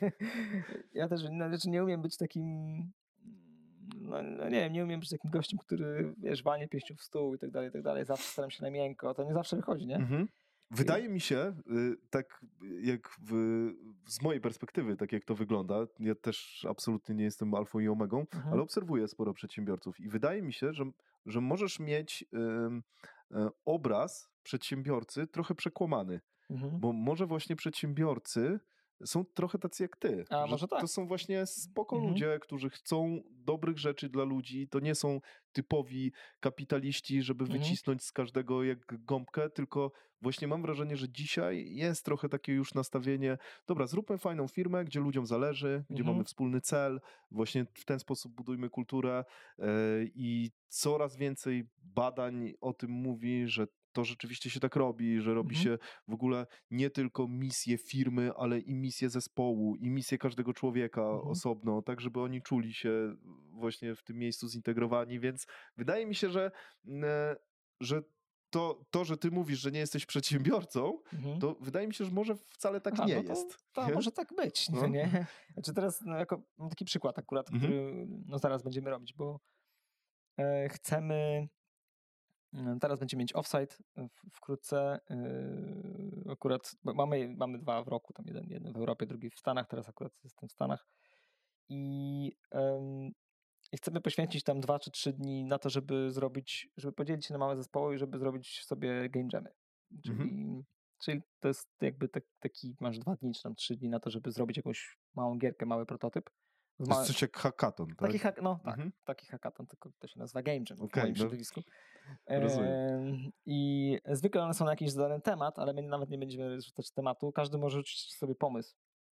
Więc to jest też tak, że też będzie jakaś taka okazja, że jak nie wiem, ktoś chce robić jakąś grę o, nie wiem, grę o zombie, Mhm. rzucam. E, no to proszę, spróbujmy, nie? I spróbujmy zrobić tylko, jakby chcemy, żeby tam był jakiś hook, żeby Mhm. tam było znowu coś, co my będziemy w stanie potem rozkręcić i rozwinąć do pełnego projektu. Niedużego. Okej, czyli tak na dobrą sprawę szukasz trochę oddolnie też Mhm. pomysłów? Tak, no bo to jest najlepszy, Spoko. ja już, Najlepszy model. Ja już miałem, ja już dużo miałem pomysłów na gry, nie? Mhm. I też się jakby trochę, wydaje mi się, że ja już się zrealizowałem designersko. Poza tym mam ten swój pomysł, który sobie chcę sam kiedyś sobie zrobić Mhm. i, i okej, i on jakby kreatywnie mnie już tam zadowala, ale mi tylko zależy na tym teraz, żeby spróbować zrobić jakąś grę, która ma coś, albo to może być mechanika, to może być coś z grafiką fajnego, to może być po prostu coś u- y, w miarę unikalnego. Mhm. my się też nie silimy na jakąś, wiesz, na jakąś, nie wiem, turbo unikalność, tak jak też słyszę, że no nie wiem, czas, cza, czasem też jest tak, że jak są jakieś spotkania de- designerskie w jakichś firmach i tak dalej, to każdy ciśnie, żeby wymyślić taki pomysł, którego jeszcze nie było. To nie zawsze jest dobre. Ja, ja Mhm. akurat jestem zwolennikiem małej innowacyjności, a nie takiej dużej innowacyjności, bo ona jest bezpieczna. To, to mówi, że mama wersję do ryzyka i pewnie to, to, to jest jakąś prawdą. Czyli ja lubię wziąć jakiś pomysł i go trochę przerobić, czy jakąś mechanikę i coś tam dodać, Mhm. niż starać się na przykład, nie wiem, wymyślić teraz, że zrobimy wiem, grę, która będzie miała zupełnie inny kontroler albo coś tam, coś tam, bo to, to jest oczywiście super jak zażre, y, ale ryzyko jest spore, że nie zażre, nie? Bo Mm, ludzie Super, lubią- właśnie też chciałem przejść do tego tematu, o tym jak robi się dobre gry, Mhm. bo jak projektowaliście Wiedźmina pierwszego, tak? To Mhm. powiedziałeś w jednym wywiadzie, że projektowaliście go, bo taki przykaz był z góry, żeby on był prosty, dostępny dla wszystkich, Mhm. jeżeli chodzi o rozgrywkę. Tak. E, I tym się kierowaliście. I teraz pytanie. Powiedziałeś o tym, że e, szukacie też czegoś, jakiegoś wyróżnika e, w grze. Mhm. E, Jakbyś miał powiedzieć taki twój przepis e, na taką grę, która rzeczywiście zarze. Co, jakie ona musi mieć cechy? E, No to No, wiem, że setki godzin na tym spędziłeś, na myśleniu na tym. Tak Mm, strzelam. to go nie ma. Okej. przepisu. To jest e, moja odpowiedź. E, I, ale jak to działa? To działa Mhm. tak, że po, po, po pierwsze i najważniejsze to tr- trzeba wiedzieć, że nie robi się gry dla siebie. E, I jak najwcześniej trzeba zacząć ją testować. I najlepiej nie na znajomych, bo oni ci zawsze powiedzą, że jest super. Mhm. Może nie być super, no nie? E, I to też u nas organicznie wyszło trochę z tą grą, którą teraz robimy, bo my ją wcześniej wypuściliśmy i to był i, i wcześniej zaczęliśmy dostawać feedback. Mamy całe community na Discordzie, ludzie tam nas jadą za różne rzeczy. Super. I W sensie no, są da darmowymi testerami tak naprawdę. e, Nie? tak, tak, ale Mhm. to jest, to jest więcej niż tester, bo to jest osoba, która jest zaangażowana w twoją grę Mhm. i jej na tej grze autentycznie zależy. To nie jest osoba, której zapłaciłeś Mhm. żeby ci wypisała listę błędów i poszła sobie do domu. Czy ja, sza- ja, żeby nie było, ja szanuję pracę testerów. Mhm. Testerzy są też bardzo potrzebni, szczególnie tacy techniczni, którzy ci wyłapią rzeczy, e, no, które możesz poprawić. Ale, e, ale w tym przypadku to są ludzie, którzy, którzy oni już są pasjonatami tej gry. Jak my wypuszczamy coś, co im się nie spodoba, to dostajemy taki łomot na tym Discordzie, e, że musimy reagować od razu, nie? e, na to, bo to też są dzieciaki, więc to jest też, Mhm. ten, tam jakby chyba średnia to jest pewnie ze 13-14 lat, podejrzewam. Nie mam jakichś danych twardych, ale, ale są 16-latkowie, są 20-latkowie, różnie. Ale też jest sporo, sporo ludzi, którzy... Ciężko od takich ludzi, y, tak sobie wyobrażam, y, zebrać konstruktywny feedback. y, O nie, nie, nie Chyba, zawsze. My że mam, mamy, Mhm. to też jest, też jest tak, że mamy wyselekcjonowaną grupę taką do 30 osób, Okej. którzy mają tam specjalny status, mają jakby Mhm. zamknięte to forum jeszcze Mhm. i ich bardziej słuchamy. I to Mhm. są ludzie, którzy mają wbite też dużo godzin już w naszą gierkę. Eee, Okej. I takie elitarne środowisko, które wiecie, że to są naprawdę dobrzy early adoptersi, którzy Tak, jak tak, coś tak. powiedzą, to... Tak, co prawda to nas zgubiło z dwa razy już też, Mhm. bo też wpadliśmy. em, w ogóle to jest, to, to jest coś, czego się strasznie trudno nauczyć i człowiek ciągle to wpada, bo w Wiedźminie też, też to wpadliśmy w drugim szczególnie. Mhm. Jeżeli testujesz z tą samą grupą ludzi cały czas, to się zamykasz na nowych ludzi. Mhm. I my mieliśmy tak, że poliszowaliśmy tą grę i robiliśmy tam e, na przykład mieliśmy taki feedback, że za łatwo jest robić wsady. Trzeba tam coś Mhm. utrudnić. Zaczęliśmy to utrudniać i tak dalej. Ale za łatwo dla tych, którzy już 200 godzin zaczęli grać. Dokładnie tak. Mhm. I potem, czy wiesz, w pewnym momencie się orientujesz na szczęście, no że i, jesteś ale, w hermetycznym środowisku. tak, ale musisz, Mhm. musisz też dalej ich zadowalać, bo to są ci twoi najgłośniejsi A to wiesz, jest to, są ci twoi Mhm. ewangeliści, którzy głoszą prawdę o twojej grze i którzy e, są w stanie, e, no wiesz, e, po prostu sprowadzić ci nowych ludzi, swoich Mhm. przyjaciół i tak dalej, i tak dalej, więc oni muszą być zadowoleni. Mhm. ale musisz też myśleć o tych, którzy dopiero zaczynają. No tak, zawsze jest taki moment, gdzie y, musisz trochę zmienić produkt, żeby trafić do mas i Mhm. tamtych wtedy tracisz tak naprawdę No, często. No my się tak, staramy, nie zawsze. tak, tak, No. no my się staramy po prostu mieć różne tryby gry tego single playera właśnie Mhm. dla ludzi, którzy nie chcą grać kompetytywnie, w sensie nie chcą grać wiesz, w rankingowych meczach y, online, Mhm. y, gdzie po prostu jest rywalizacja taka, taka bardzo, bardzo, bardzo twarda, tylko chcą sobie pograć na przykład z przyjaciółmi, no to mamy dla nich jakieś prywatne pokoje, albo chcą sobie pograć po prostu w singla z nikim,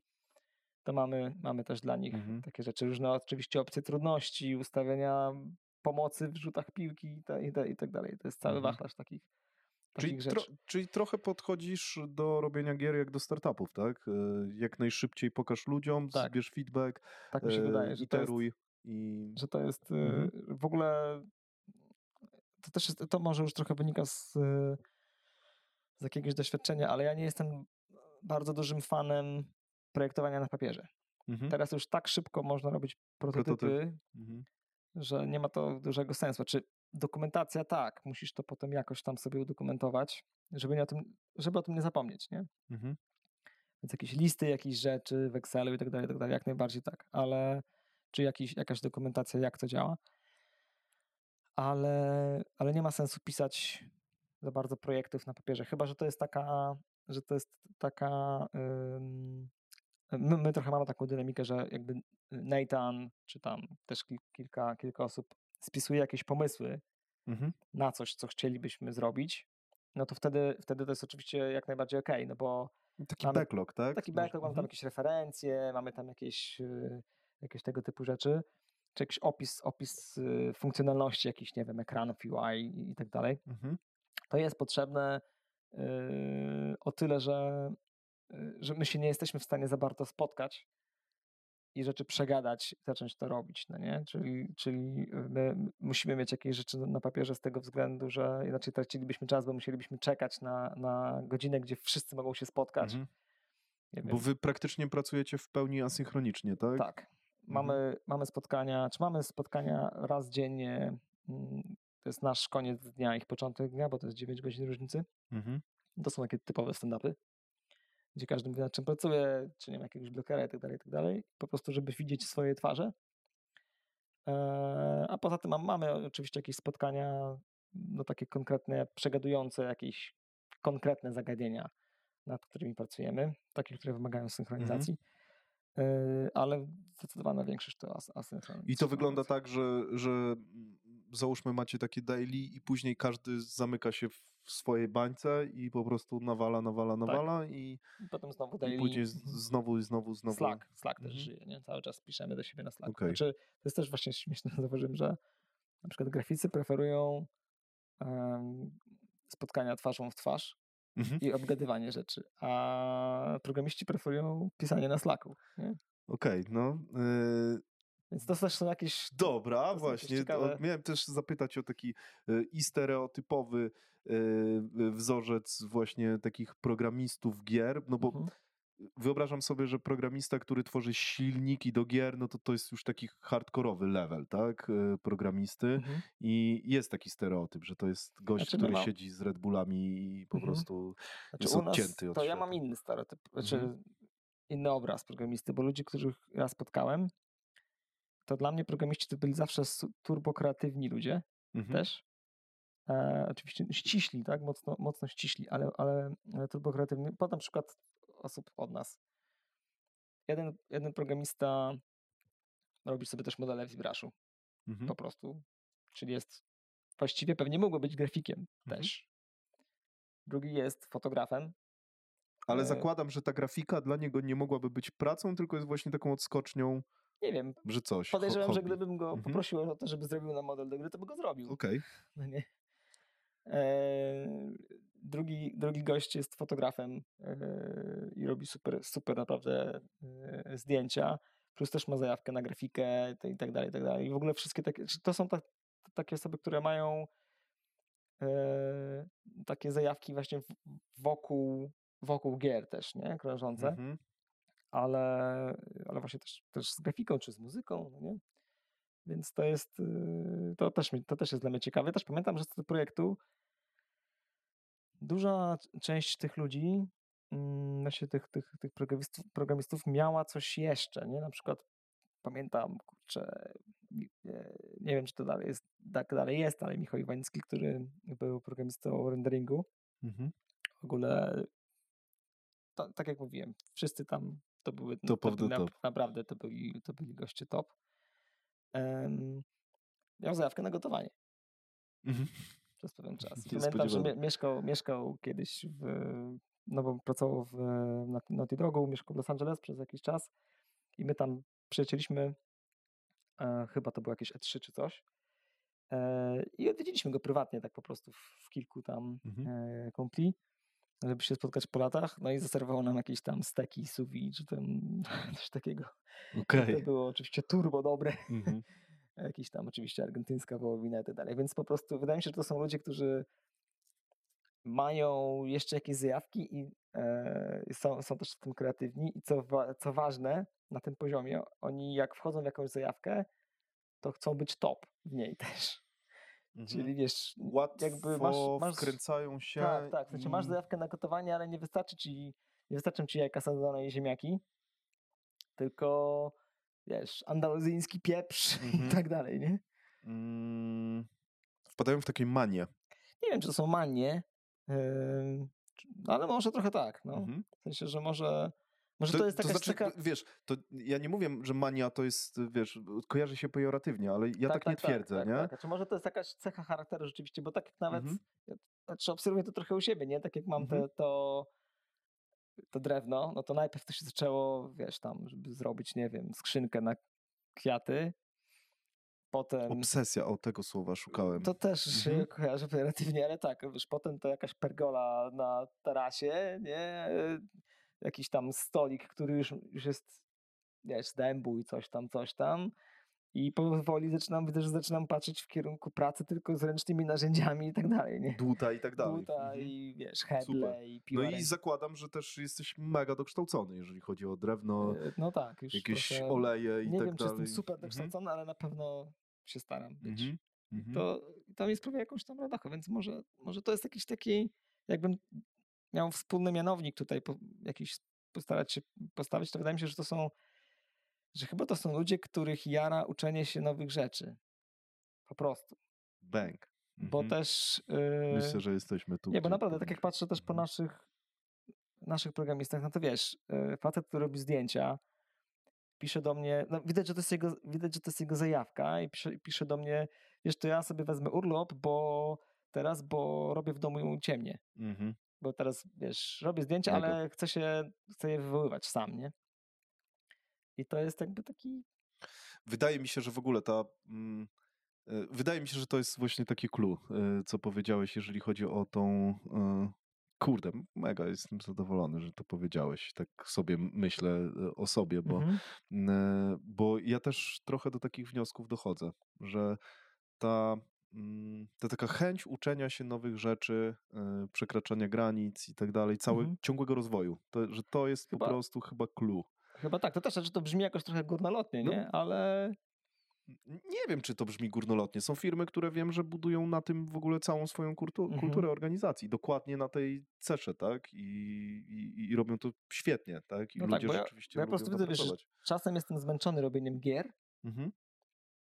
E, i to też jest tak, że na przykład przychodzi weekend i ja nie pracuję przez ten weekend Mhm. i w poniedziałek mam chciałbym zrobić, wiesz, nie wiem, coś nowego w tej, od, mam taką energię od razu, która e, jakby chciałbym zrobić coś nowego, czego jeszcze nie zrobiłem Mhm. w tej grze.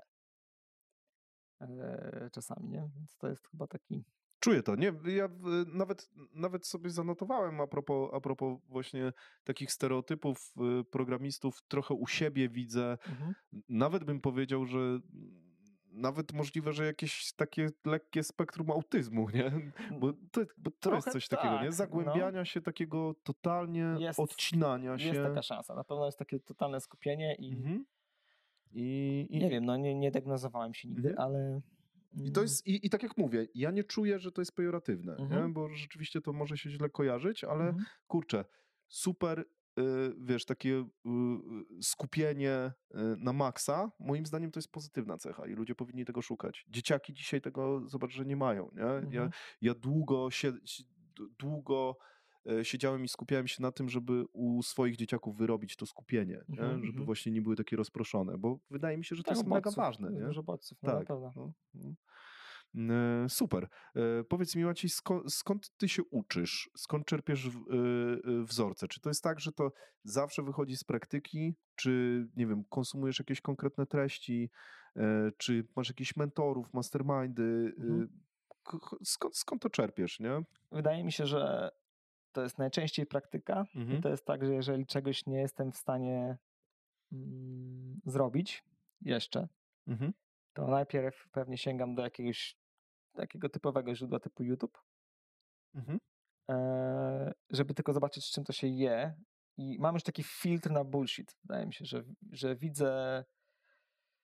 E, nie wiem, mało oglądam pierwsze 30 sekund jakiegoś filmiku albo, albo coś sobie tam prze, przewijam i już widzę, czy to jest ok, czy nie.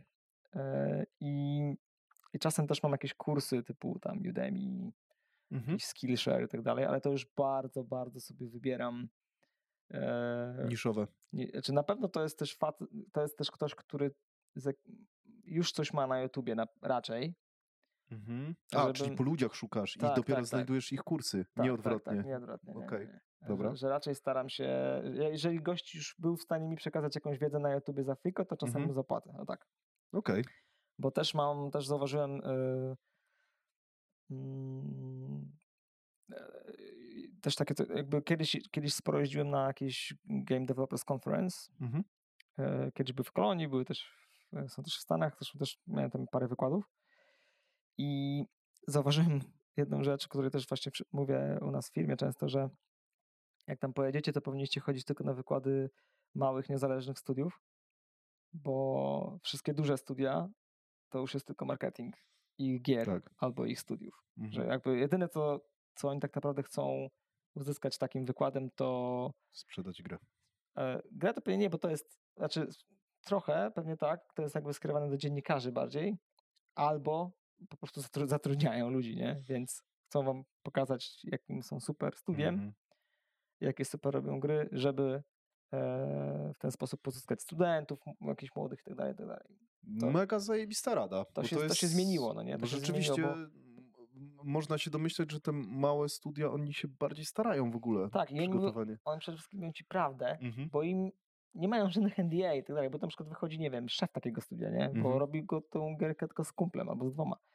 I od nich jesteś w stanie się czegoś dowiedzieć, jak się te gry robi, naprawdę. A, a duże firmy mają, no wiesz, on, nawet jeżeli wychodzi tam jakiś designer czy ktoś tam, to po pierwsze najczęściej nie jest to osoba z okopów, tylko jest to właśnie jakiś tam lead, coś tam, coś tam. Project manager, project managerów. Jest szansa, Mhm. a po drugie to on ma obostrzenia, co może powiedzieć, czego nie może powiedzieć Mhm. i tak dalej, i tak dalej. Tak po prostu to jest, bo tak jak my, e, my jeszcze staraliśmy się mówić prawdę, czy z Markiem Ziemakiem, czy, czy, czy jak sam tam y, y, coś tam wykładałem, ale to były zawsze takie rzeczy też, które mogliśmy powiedzieć, nie? Okej, czyli były te miejsca, w których musieliście się pilnować. No po prostu musi, raczej musieliśmy sobie wybrać temat, o którym możemy bezpiecznie mówić, o tak. Mhm. e, Okej. takiego toka, nie? A, a nie, no, no bo du- dużo rzeczy jest jakichś tam tajnych, nie? Jakichś procesów, know-how i tak dalej, i tak dalej. Po prostu nie możesz o tym mówić. Mhm. I no, pamiętam jeszcze tam przed 2008 rokiem, czy około 2008 roku, to jeszcze te wszystkie wykłady były takie w miarę właśnie sensowne i coś dające, a potem byłem na kilku, które właśnie, które nic mi nie dały, nie? Okej. I to było takie... Siedzisz, what the fuck. Tak, co- no, na ostatnim GDC, na którym byłem właśnie w tym 2018 roku, to nie poszedłem właściwie na żaden wykład, byłem tam towarzysko. Mhm. No, chociaż z drugiej strony y, ty też robiłeś tam wykłady, więc jakby nie wiem, czy i w ogóle masz całkiem niezłą wiedzę, siedzisz w tych Mhm. nowinkach i tak dalej, więc nie wiem, czy coś mogłoby cię zaskoczyć tam. Zawsze czegoś się da nauczyć, Mhm. nie? Na pewno nowego, ale, ale jakby zauważyłem ten podział, że te mniejsze Że to studia, się już, że, że oni są lepsi. te mniejsze Mhm. studia coś, ci, coś ci mówią i nie wiem, powiedzą o swoich błędach na przykład, Mhm. których ty możesz potem uniknąć. Okej. Duże studia, nawet jeżeli mają jakieś postmortem i coś tam, to są, to są bardzo Mhm. mm, Bezpieczne. rzeczy bezpieczne i wyłag- Mhm. Kurczę, za, zajebista rada. Yy, Nie, nie myślałem o tym, ale rzeczywiście wydaje Mhm. się intuicyjnie, że to jest super prawdziwe. Dobra, Maciej, kasa. Ile zarabia twór, twórca gier w zależności od stanowiska, czy da się na tym zarobić? Bo ty jesteś przykładem, że da się na tym zarobić. Mhm. Pytanie, jak to jest rzeczywiście? Czy to jest tak, że mm, jest jeden Lewandowski i tysiące ludzi, którzy zarabiają jakieś naprawdę grosze i ciężko się wybić? Jak to jest? Jeśli chodzi o Polskę, Mhm. To jest takie coroczne podsumowanie zarobków w game devie. Można je znaleźć. Okej. Yy, I tam są najbardziej Kto, miarodajne. kto wydaje? Wydaje to Artur Gęszyniec, który jest moim kolegą. Mhm. I on, z, to jest super inicjatywa, bo A skąd on ma dane? Od ludzi? od ludzi. On robi po prostu na fejsie, on dużo osób zna. E, To też jest w ogóle mega mózg. E, Mega facet też był, był szefem story właśnie w Wiedźminie e, pierwszym. E, Jest, e, jest super i, e, i przez, przez te swoje znajomości po prostu zbiera oddolnie tą, tą wiedzę. Jest z wykształcenia mm, też statystykiem, więc Okej, więc wie jak to zrobić dobrze. to zrobić, Mhm. zna metodologię i tak dalej, i tak dalej. I publikuje co roku te... Dobra, to są duże liczby? Nie, nie widziałem takiego raportu, ale na bank się zapoznam, bo Mhm. brzmi to To brzmi są różne nieźle. liczby, z tego, to, Mhm. z tego to wynika, bo to zależy od miasta. W Warszawie zarabia się więcej, Mhm. w dużych studiach zarabia się więcej, w mniejszych zarabia się mniej. E, są to przyzwoite liczby zawsze, wydaje Okej. mi się. Aczkolwiek też musiałbym sprawdzić, e, jak to teraz wygląda. Wiem, że wiem, że też te, że są dosyć duże różnice w zależności od stażu pracy. Mhm. Czyli jak się jest juniorem, e, kurczę, nie chcę, nie chcę sypać z głowy Mhm. tymi cyframi, ale wydaje mi się, że to jest pewnie jakieś tam koło sześciu, Mhm. mm, jakoś tak, jak się jest, jak się jest juniorem się zaczyna, Co i tak jest niezłą stawką. ale dosyć szybko to rośnie. Mhm. I potem wydaje mi się, że to są, że jeżeli jest się projektantem, to to jest pewnie tak mniej więcej do 20, Mhm. ale kurczę, Czyli- nie wiem tak Mm, naprawdę okej, teraz. czyli ta branża, więcej. czyli, czyli ta branża gier mm, potrafi nieźle wyżywić i to No spokojnie. Mhm. Mhm. Mhm. tak. Spoko. Bardzo fajna wiadomość, jakby ktoś chciał. E, Okej, a jak to jest z drugiej perspektywy, w sensie właściciela studia? Mhm. Czy to jest tak, że, e, że ty liczysz na to, że tym studiem zarobisz gigantyczną kasę? Czy. Ja szczerze mówiąc nie, na nic nie liczę. Mhm. Em, No tak, ale jesteś z drugiej strony zachowawczym człowiekiem, który nie ma awersję do ryzyka, więc no, musisz mieć kasę z, ze swoich przedsięwzięć Mhm. e, po to, żeby przeżyć. Pytanie, czy to jest tak, że to będzie, e, wierzysz w to, że to będzie stabilna kasa, czy będzie stabilna i plus może jakieś, wiesz, piki. No nie mówię, że będziecie CDP-em, tak? E, Tak, bo, tak, Bo nie czy- chcecie, tak? Mhm. Znaczy, to właśnie przez to, ja powiedziałem, że w to, w to że na nic, ja nic nie liczę, to jest właśnie ta Mhm. moja wersja do ryzyka, czyli ja zakładam najgorszy scenariusz, Okej. którym, I przy tak, założeniu najgorszego tak scen- będzie dobrze. Okej, dobra, właśnie o to, to chciałem wiedzieć. Tak. Czyli, y, czyli wcale to nie jest tak, że to jest, y, że posiadanie własnego studia y, już na tym poziomie, w momencie, w którym masz rzeczywiście inwestorów i tak Mhm. dalej, to jest jakieś duże ryzyko. Nie. Nie. Mhm. Jak, znaczy, no start oczywiście jest, jest y, problemem, Mhm. ale no my mamy, mamy teraz budżet na na pewno jeszcze kilka produkcji. A propos jeszcze CDP-u. E, mhm. Dlaczego? Aha, wróciłeś tam, już mówiłeś, dlaczego wróciłeś, bo mam takie pytanie e, rzeczywiście, a wróciłeś dlatego, bo e, robiliście casualowe gry i w sumie w coś trzeba było się zagłębić później, tak?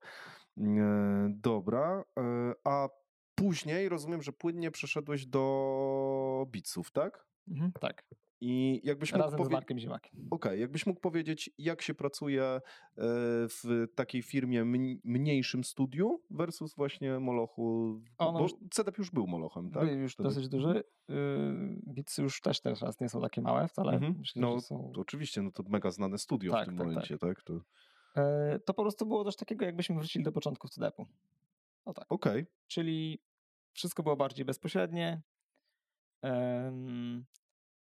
było się bliżej, y, nie wiem, ludzi, którzy są właścicielami tego studia, tak? Mhm. Bo tak jak, jak my zaczynaliśmy, to pamiętam jeszcze, że jedliśmy hamburgery z Adamem Kicińskim, Michałem Kicińskim, mieszkaliśmy w tym samym hotelu, wiesz, piliśmy razem piwo i zresztą, zresztą tak jakby dalej mam mam w kontaktach Michała Kicińskiego. Okej, czyli to, to był taki s- startupowy trochę klimat? W, w, CD, w CDP bardziej zorganizowany wydaje mi się. No właśnie, bo- ale to taki zorganizowany, ale w dalszym ciągu z tego, Tak, co w mówisz, sensie- taki nieoficjalny, casualowy Tak, bardziej, w tak? ogóle gry są dosyć nieoficjalne, tak? Nie chodzisz tam w garniaku ym, i nie kontaktujesz się za, wiem, za pośrednictwem maila, e, Mhm. tylko raczej, raczej jest to wszystko bezpośrednie i, e, i tak było. Mhm. Chyba Mm. dalej tak tam w miarę jest. Nie wiem jak z Tedepem to już wiem, że jest to bardziej zorganizowane i bardziej roz, ta, ta struktura jest po prostu dużo, dużo większa Mhm. już, ale... No tak, no oni z, tego, co nie wiem, ile teraz ludzi zatrudniają, Mhm. no ale to jest gigantyczna firma, tak? Tak, no, no, nie na mają pewno. tam na pewno stado studentów. Eee, też, bo, bo myślę, że juniorów tam zatrudniają bardzo dużo. W sensie chyba wydaje mi Chociaż się, nie że wiem, wydaje mi się, że raczej stawiają na doświadczone osoby już. Tak? Mają sporo ludzi z zagranicy, ale tak. Bo z taką kiedyś słyszałem obiegową opinię, że Mhm. e, nie wiem, czy to Urban Legends, że oni rzeczywiście bardzo dużo też studentów No zatrudniają. zatrudnili kilku moich studentów na pewno, po, jak już byli absolwentami. To na 100%. Mhm. A, ale no to już po, po, po studiach, Tak, w sensie i to takich kierunkowych mocno, nie? Mhm. E, Okej, mówiłeś, że nie da się zrobić e, gry e, studentami właśnie, weźmiesz worek studentów i... No i jest to, znaczy pewnie się da, Mhm. e, tylko to zajmie dużo czasu, bo wiesz, to jest tak, że pewnych rzeczy się możesz nauczyć tylko w tych okopach. Mhm. I jakby jesteś ciągle zaskakiwany. Ja dalej też jestem zaskakiwany różnymi rzeczami. I Mhm. im więcej masz tego bagażu w tym plecaku ze sobą, y, to już jakby no, masz więcej narzędzi, które, które możesz zastosować. Wiesz, jak, Mhm. wiesz, że coś nie wyjdzie, a wiesz, że coś powinieneś uciąć, wiesz, że coś powinieneś zrobić, że tu powinieneś zrobić animację, bo będzie szybciej, a tu powinieneś to zaprogramować, bo, te, bo będzie szybciej, nie? Mhm. A, a jak ktoś nie ma tego doświadczenia, no to, to jest po prostu trudniej. To tylko, to tylko, to tylko tyle. Mhm. Okej. Powiedz mi, jak, e, jak pracujesz, jak wygląda twój tryb pracy? Wy pracujecie asynchronicznie, tak jak mówiliśmy, Mhm. w takich trochę bańkach, tak można Mhm. powiedzieć? Tak. I z tego, z tego, co ja pamiętam, jak e, byłem u ciebie w twojej jaskini, Mhm. A właśnie, bo ty byłeś. tak, No no, i to masz to całkiem nieźle obcykane. Jakbyś mógł Mhm. coś powiedzieć o, takich, e, o takiej twojej rutynie, nie? Jak, jak, A to- jak pracujesz? To tak, no, no na początku pracuję z domu, nie mam żadnego biura. Pracuję Mhm. z domu, mam wydzielone jedno pomieszczenie, które jest tylko i wyłącznie moim biurem. Mhm. E, Nie śpisz tam, nie śpię tam. chyba że zaśniesz na klawiaturze. Nie, nie, nie, nie, nie zasypiam. e, jako, że miałem już problem z kręgosłupem od zawsze, to mam taką leżankę. Właściwie to się chyba nazywa szezlong, mówiąc e, Mhm. poprawnie. To jest taki Czyli fotel. pracujesz leżąc. Pracuję że- prawie leżąc, w półleżącej pozycji. Mam bezprzewodową klawiaturę na drewnianej podkładce, bo drewno. Mhm. E, i Sam bez- zrobiłeś? Nie, nie, nie, Ach, tylko kupiłem szkoda. bezprzewodową mysz. Em, pracuję na telewizorze, żeby nie męczyć wzroku, więc są duże literki. Mhm. E, O, to ciekawe. no, A tak, ile cali? m, e, 50. Mhm. E, I no, szybko się przyzwyczaiłem. Mam też drugi monitor tutaj na wysięgniku, Mhm. ale chyba go zdemontuję, bo właściwie z niego nie korzystam. Mhm. To jeśli chodzi o, te, o technikalia, no mam, mam kompa po prostu dobry, dobrego, nie, nie, nie topowego, bo to nie ma sensu, Mhm. y, dobrego w miarę kompa, y, na, na którym tam to wszystko robię. E, wszędzie walają się okulary i tak dalej, czy te gogle, które, na które to robimy. Staram się mieć to uporządkowane, ale jest trochę trudno pom- pomału. A właśnie, jak wy robicie tą grę, to ona jest na Questa dwójkę po prostu, Ona czy jest na, na Questa dwójkę, czy na większość? Jest też na Steama niestety. Mhm. Wypuściliśmy też na Steamie i wtedy Okej. już wpadasz w worek. Ma działać na wszystkich. Okej, dobra. No i więc to jest, mam Mhm. HTC Vive, dwie sztuki Indexa, jakieś rzeczy, których nawet nas już nie pamiętam, jakieś... Mhm. jakieś I to jest tak, że pod każdy się jakoś debuguje to inaczej i tak Nie, dalej? Nie. trzeba- Czy... jak, działa na Steamie, to raczej zadziała, ale Okej. trzeba czasem odpalić Mhm. i sprawdzić. Mhm. Więc mamy tego dużo. Yy, po prostu. I, a moja rutyna wygląda tak, że wstaję rano, yy, jem śniadanie z moją rodziną. Yy, czasem oglądam jakieś bajki, często oglądam jakieś bajki w tym śniadaniu. Nie jest to bardzo dobre, ale tak to jest. Potem Wiem, jakie. yy, moja żona wiezie jedną córkę do szkoły, ja wierzę drugą córkę do przedszkola albo odwrotnie. Yy, I moja żona już wtedy jest w swojej pracy, yy, jakby potem idzie do swojej pracy, ja wracam do pustego domu, robię sobie kawkę, sprawdzam, co tam się wydarzyło wczoraj na naszym Slacku i tak dalej, yy, odpisuję na jakieś maile, potem dopiero siadam do, do kompa, żeby tego nie robić na, na komputerze, tylko robię to na telefonie, przy Mhm. kawie najpierw. Mhm. Jak siadam, to już mam, To się odcinasz. to już mam czysty umysł i zaczynam robić swoje rzeczy. Mhm. Spoko. I tak praktycznie do końca, tak? Tak. Okej, mega. Eee, Jest y, spora taka dyskusja dzisiaj, mam wrażenie, mm, o tym, czy mm, właśnie praca zdalna versus Mhm. stacjonarna. I mm, akurat w Twoim przypadku mm, zgaduję, że jesteś dużo bardziej wydajny y, zdalnie niż stacjonarnie, bo też nie robisz głupiej rzeczy, czyli nie tracisz czasu na dojazdy i tak Mhm. dalej. Ale nie, przeważnie tak nie jest. Y, Mhm. To znaczy, przeważnie. Nie, nie, nie chcę mówić tutaj, y, nie znam wszystkich liczb, tak? Bo jedne badania mówią, że ludzie są super wydajni zdalnie, drugie mówią wręcz odwrotnie. Firmy się kłócą dzisiaj o to i Mhm. pytanie, jakie jest twoje podejście do tego, jeżeli chodzi o innych ludzi? Wy nie macie wyjścia, tak? No bo wy Tak, jesteście tak, tak. globalną firmą. Znaczy mi się wydaje, że to zależy oczywiście od, od, od, od, indywidualnie od osoby. Em, Czasem mi brakuje też takiego czegoś, żeby spotkać się z kilkoma osobami e, w pokoju i coś im pokazać. W Mhm. zasadzie, hej, no spróbujmy coś tam. Nie? To szczególnie, szczególnie chodzi o osoby z innych działów, na przykład z animacjami albo z Mhm. grafiką. Em, To tego czasem brakuje, żeby móc po prostu się spotkać i coś obgadać. I trzeba to robić zdalnie i to zawsze jest mniej efektywne. Ale ja sam wolę pracować zdalnie. Bo Mhm. też jest tak, że nie mam tych, wiesz, nie ma czegoś takiego, że ktoś podchodzi do mnie i mówi, ej, idziesz na kawę? I ci przeszkadza. Mhm. Albo coś tam, albo Mhm. przychodzi i mam 20 pytań od kogoś, albo coś takiego. Tak. I to mnie nie rozprasza też, tak. Mhm. Ja też to czuję, że akurat w pracy stacjonarnej, ja, ja też czuję, że jestem zdalnie dużo bardziej wydajny, e, ale no mam coś takiego Mhm. właśnie, że czasem brakuje kontaktu z ludźmi e, i, i tak jak mówisz, to jest mniej wydajne w niektórych, w niektórych miejscach. Dla mnie tak na pewno. Mhm. E, Maciej, co jest przyszłością gier twoim zdaniem? Mm, Jak ogląda się na przykład jakieś filmy science fiction, to często są pokazane różne gry, tak? Mhm. E, Przyszłości i e, ja na przykład e, bardziej mniej wierzę w tą wizję na przykład z Player One, Mhm. a bardziej w mm, taką wizję e, z film, filmu Her. Nie wiem, czy oglądałeś. E, Mhm. Tam gość grał na konsoli, z te, ty, ro, robił takie ruchy palcami z te, i rozmawiał z takim e, strasznie wrednym, mm, wredną postacią, Mhm. jakimś takim małym lu, ludzikiem. I wydaje mi się, że bardziej w tę stronę to pójdzie. Co ty myślisz? Bo No się, Widziałem też, y, y, y, jeszcze tylko dokończę, Mhm. widziałem też y, taką zajawkę, że, y, w, że już twórcy robią to, że rozmawiasz sobie w barze z kimś i to rozmawiasz z jajem, nie? No wydaje mi się, że na pewno AI się Mhm.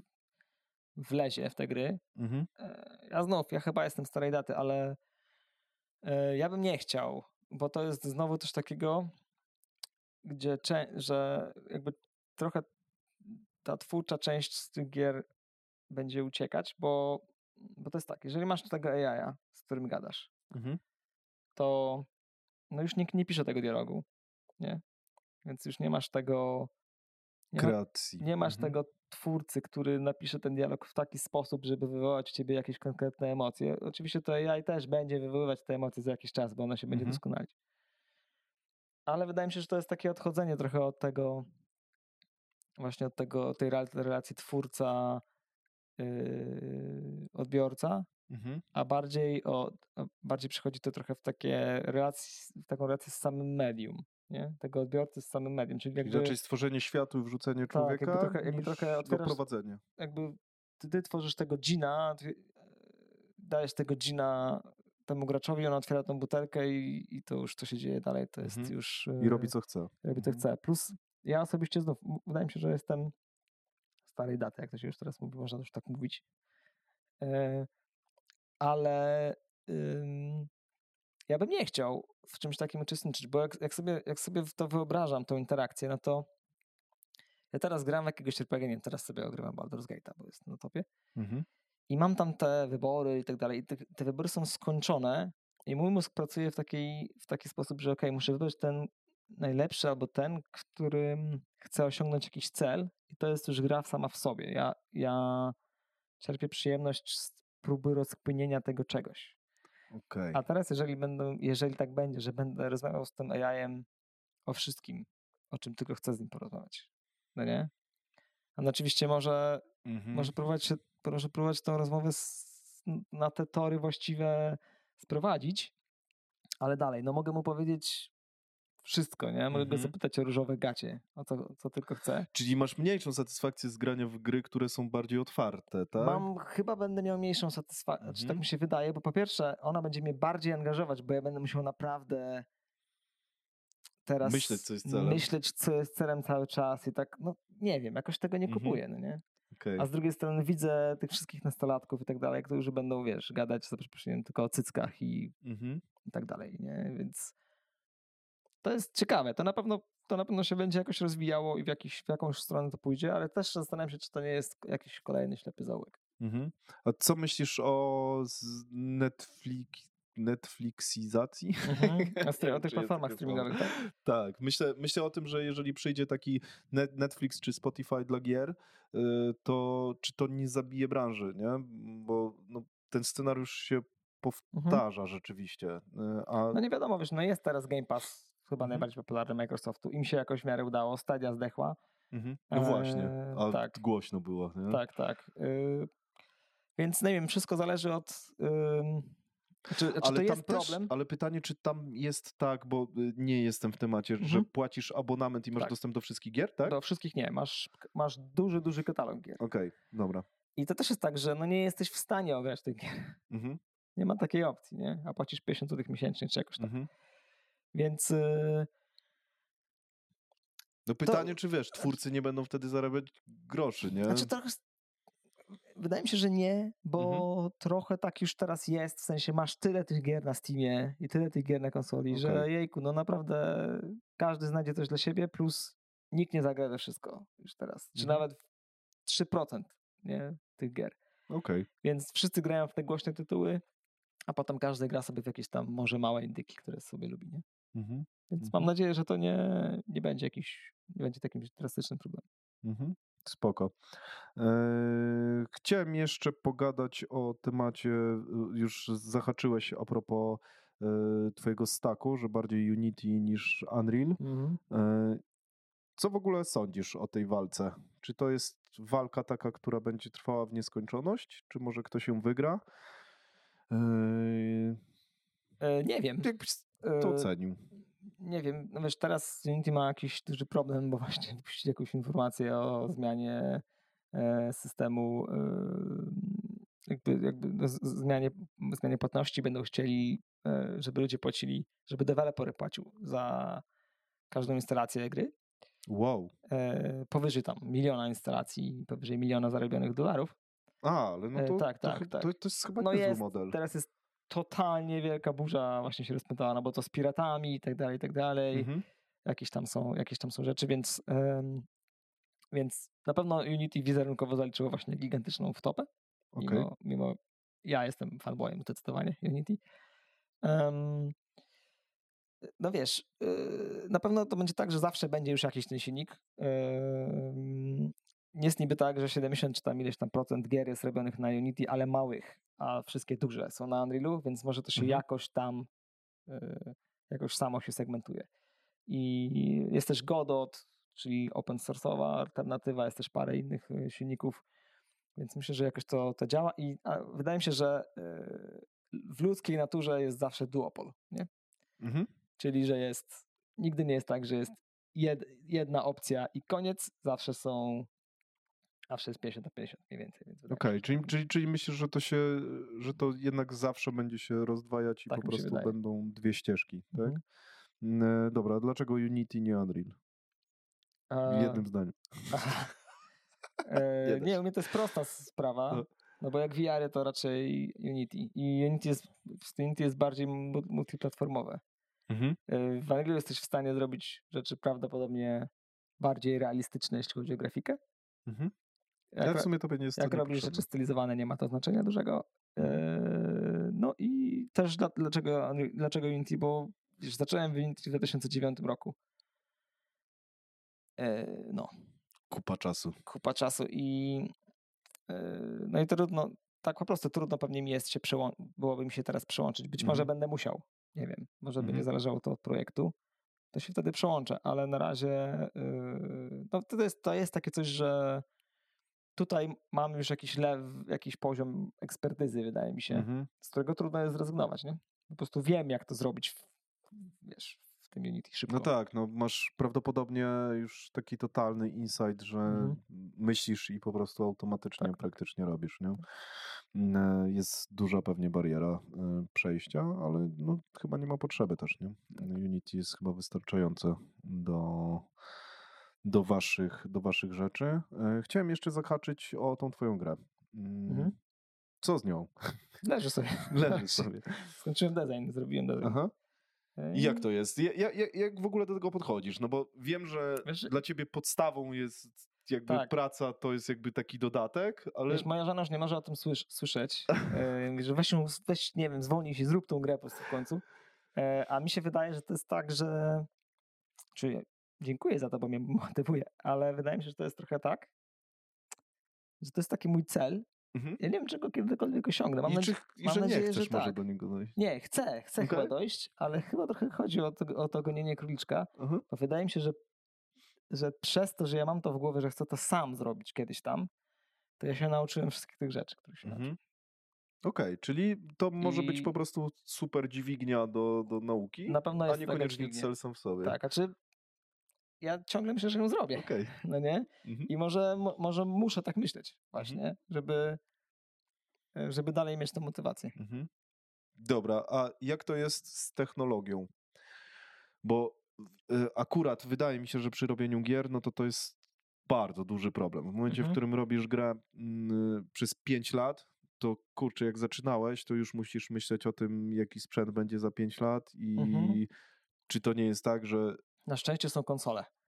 E, Mhm. I okej, one No. rzeczywiście wyprzedzają. to jest tak, że jest sobie konsola i jak ona, jak wychodzi konsola, to wiesz, że przez 5-6 lat nie będzie nowej Mhm. generacji, e, więc wszystkie gry muszą równać do tej generacji, bo inaczej nie, bo wiesz, no Okej. PC zawsze rośnie, ale to teraz właśnie jest tak, że to, to już nie jest taka krzywa, wiesz, taka Mhm. ek- no, eksponencjalna, tylko to są takie, to są takie, takie schody, wydaje mi się. Mhm. I trochę synchronizowane z konsolami. One są dalej eksponencjalne, tylko że te, te konsole są takim hamulcowym, nie? W sensie Mhm. wychodzi nowy, nowa generacja, jest skok możliwości, możemy teraz zrobić wow, super nowe rzeczy.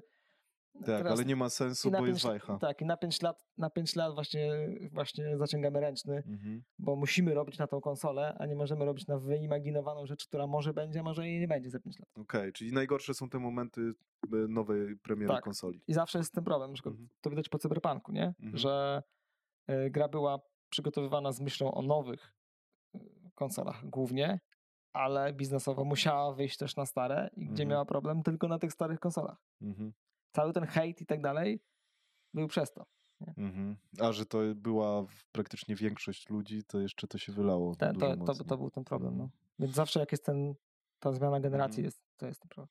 Dobra, Maciej, e, taki moment jest w podcaście na końcówce zawsze, bo wiem, że się śpieszysz. e, Mhm. Chyba, i no to jestem tak- trochę spóźniony. I ale tak, I tak dosyć długo pogadaliśmy. Mega Ci dziękuję za tą dyskusję.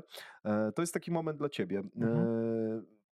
Jakiś zasięg jest, nie wiem, z 200 osób zobaczy, może, może więcej, e, więc y, jakbyś e, chciał, możesz wykorzystać to miejsce do, e, do jakiegoś swojego celu. E, nie wiem, czy możesz powiedzieć, że zatrudniasz, możesz wypromować Aha. swoją grę, możesz zrobić co chcesz, ma, daje tobie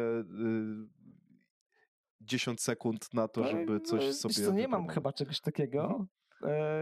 Powiem tylko, nie wiem, ludzie dbajcie o siebie i, i starajcie się robić to, co jakoś was nakręca. Mega. Bardzo fajnie, że oddajesz y, ludziom. W, w ogóle bardzo fajne jest to, że e, płynie taka mega pozytywna e, idea z tego, co robisz i po prostu jesteś spoko gościem, jeżeli chodzi o ludzi. Dziękuję, też jesteś spoko gościem. I, i, i bardzo dziękuję też za to. E, Maciej, super się rozmawiało. Dzięki za rozmowę. E, no i co? Tyle, tak kończymy. Nie mam jakiegoś super zakończenia. Dzięki bardzo. Ja też nie mam. A, muszę teraz który jeśli widzi jakiś problem e, w dowożeniu efektów przez ludzi, to po prostu siada, uczy się ich umiejętności i dowozi coś, Kur... Nie wierzę w to, że... Nie wierzę w to, że w takim momencie... Zdarza się. O, wiem, bo ja mam taki alarm ustawiony. Spoko, spoko loko. Zepsułem ci... Zepsułem ci słuchanie o sobie. O, fakt, wiecie, ogóle tego nienawidzę, ale spoko. Nikt tego nie lubi. Krótka wstawka z podsumowaniem. Dzięki, że zostałeś do końca. Zgaduję, że jako jeden z nielicznych chciałbym Ci się odwdzięczyć. To, co usłyszałeś przed chwilą, to wycinek jednego z zakulisowych nagrań. Czasem się zdarza, że jest ich kilka, czasem mnóstwo, czasem nie ma ich w ogóle, bo przeważnie rozmawiam z ultra zajętymi ludźmi. Zauważyłem, że YouTube zaczyna zamykać się na komunikację bezpośrednią z widzami, więc stworzyłem listę mailingową do tego celu. Tylko tam będę publikował niektóre treści, te, które uznam za najbardziej wartościowe lub intymne, bo uważam, że tam będą tylko ludzie, którzy najbardziej mi ufają. Zadbam, żebyś nie przestał. W mailach możesz spodziewać się m.in. zakulisowych nagrań z gośćmi. Co ważne, nigdzie indziej niepublikowanych.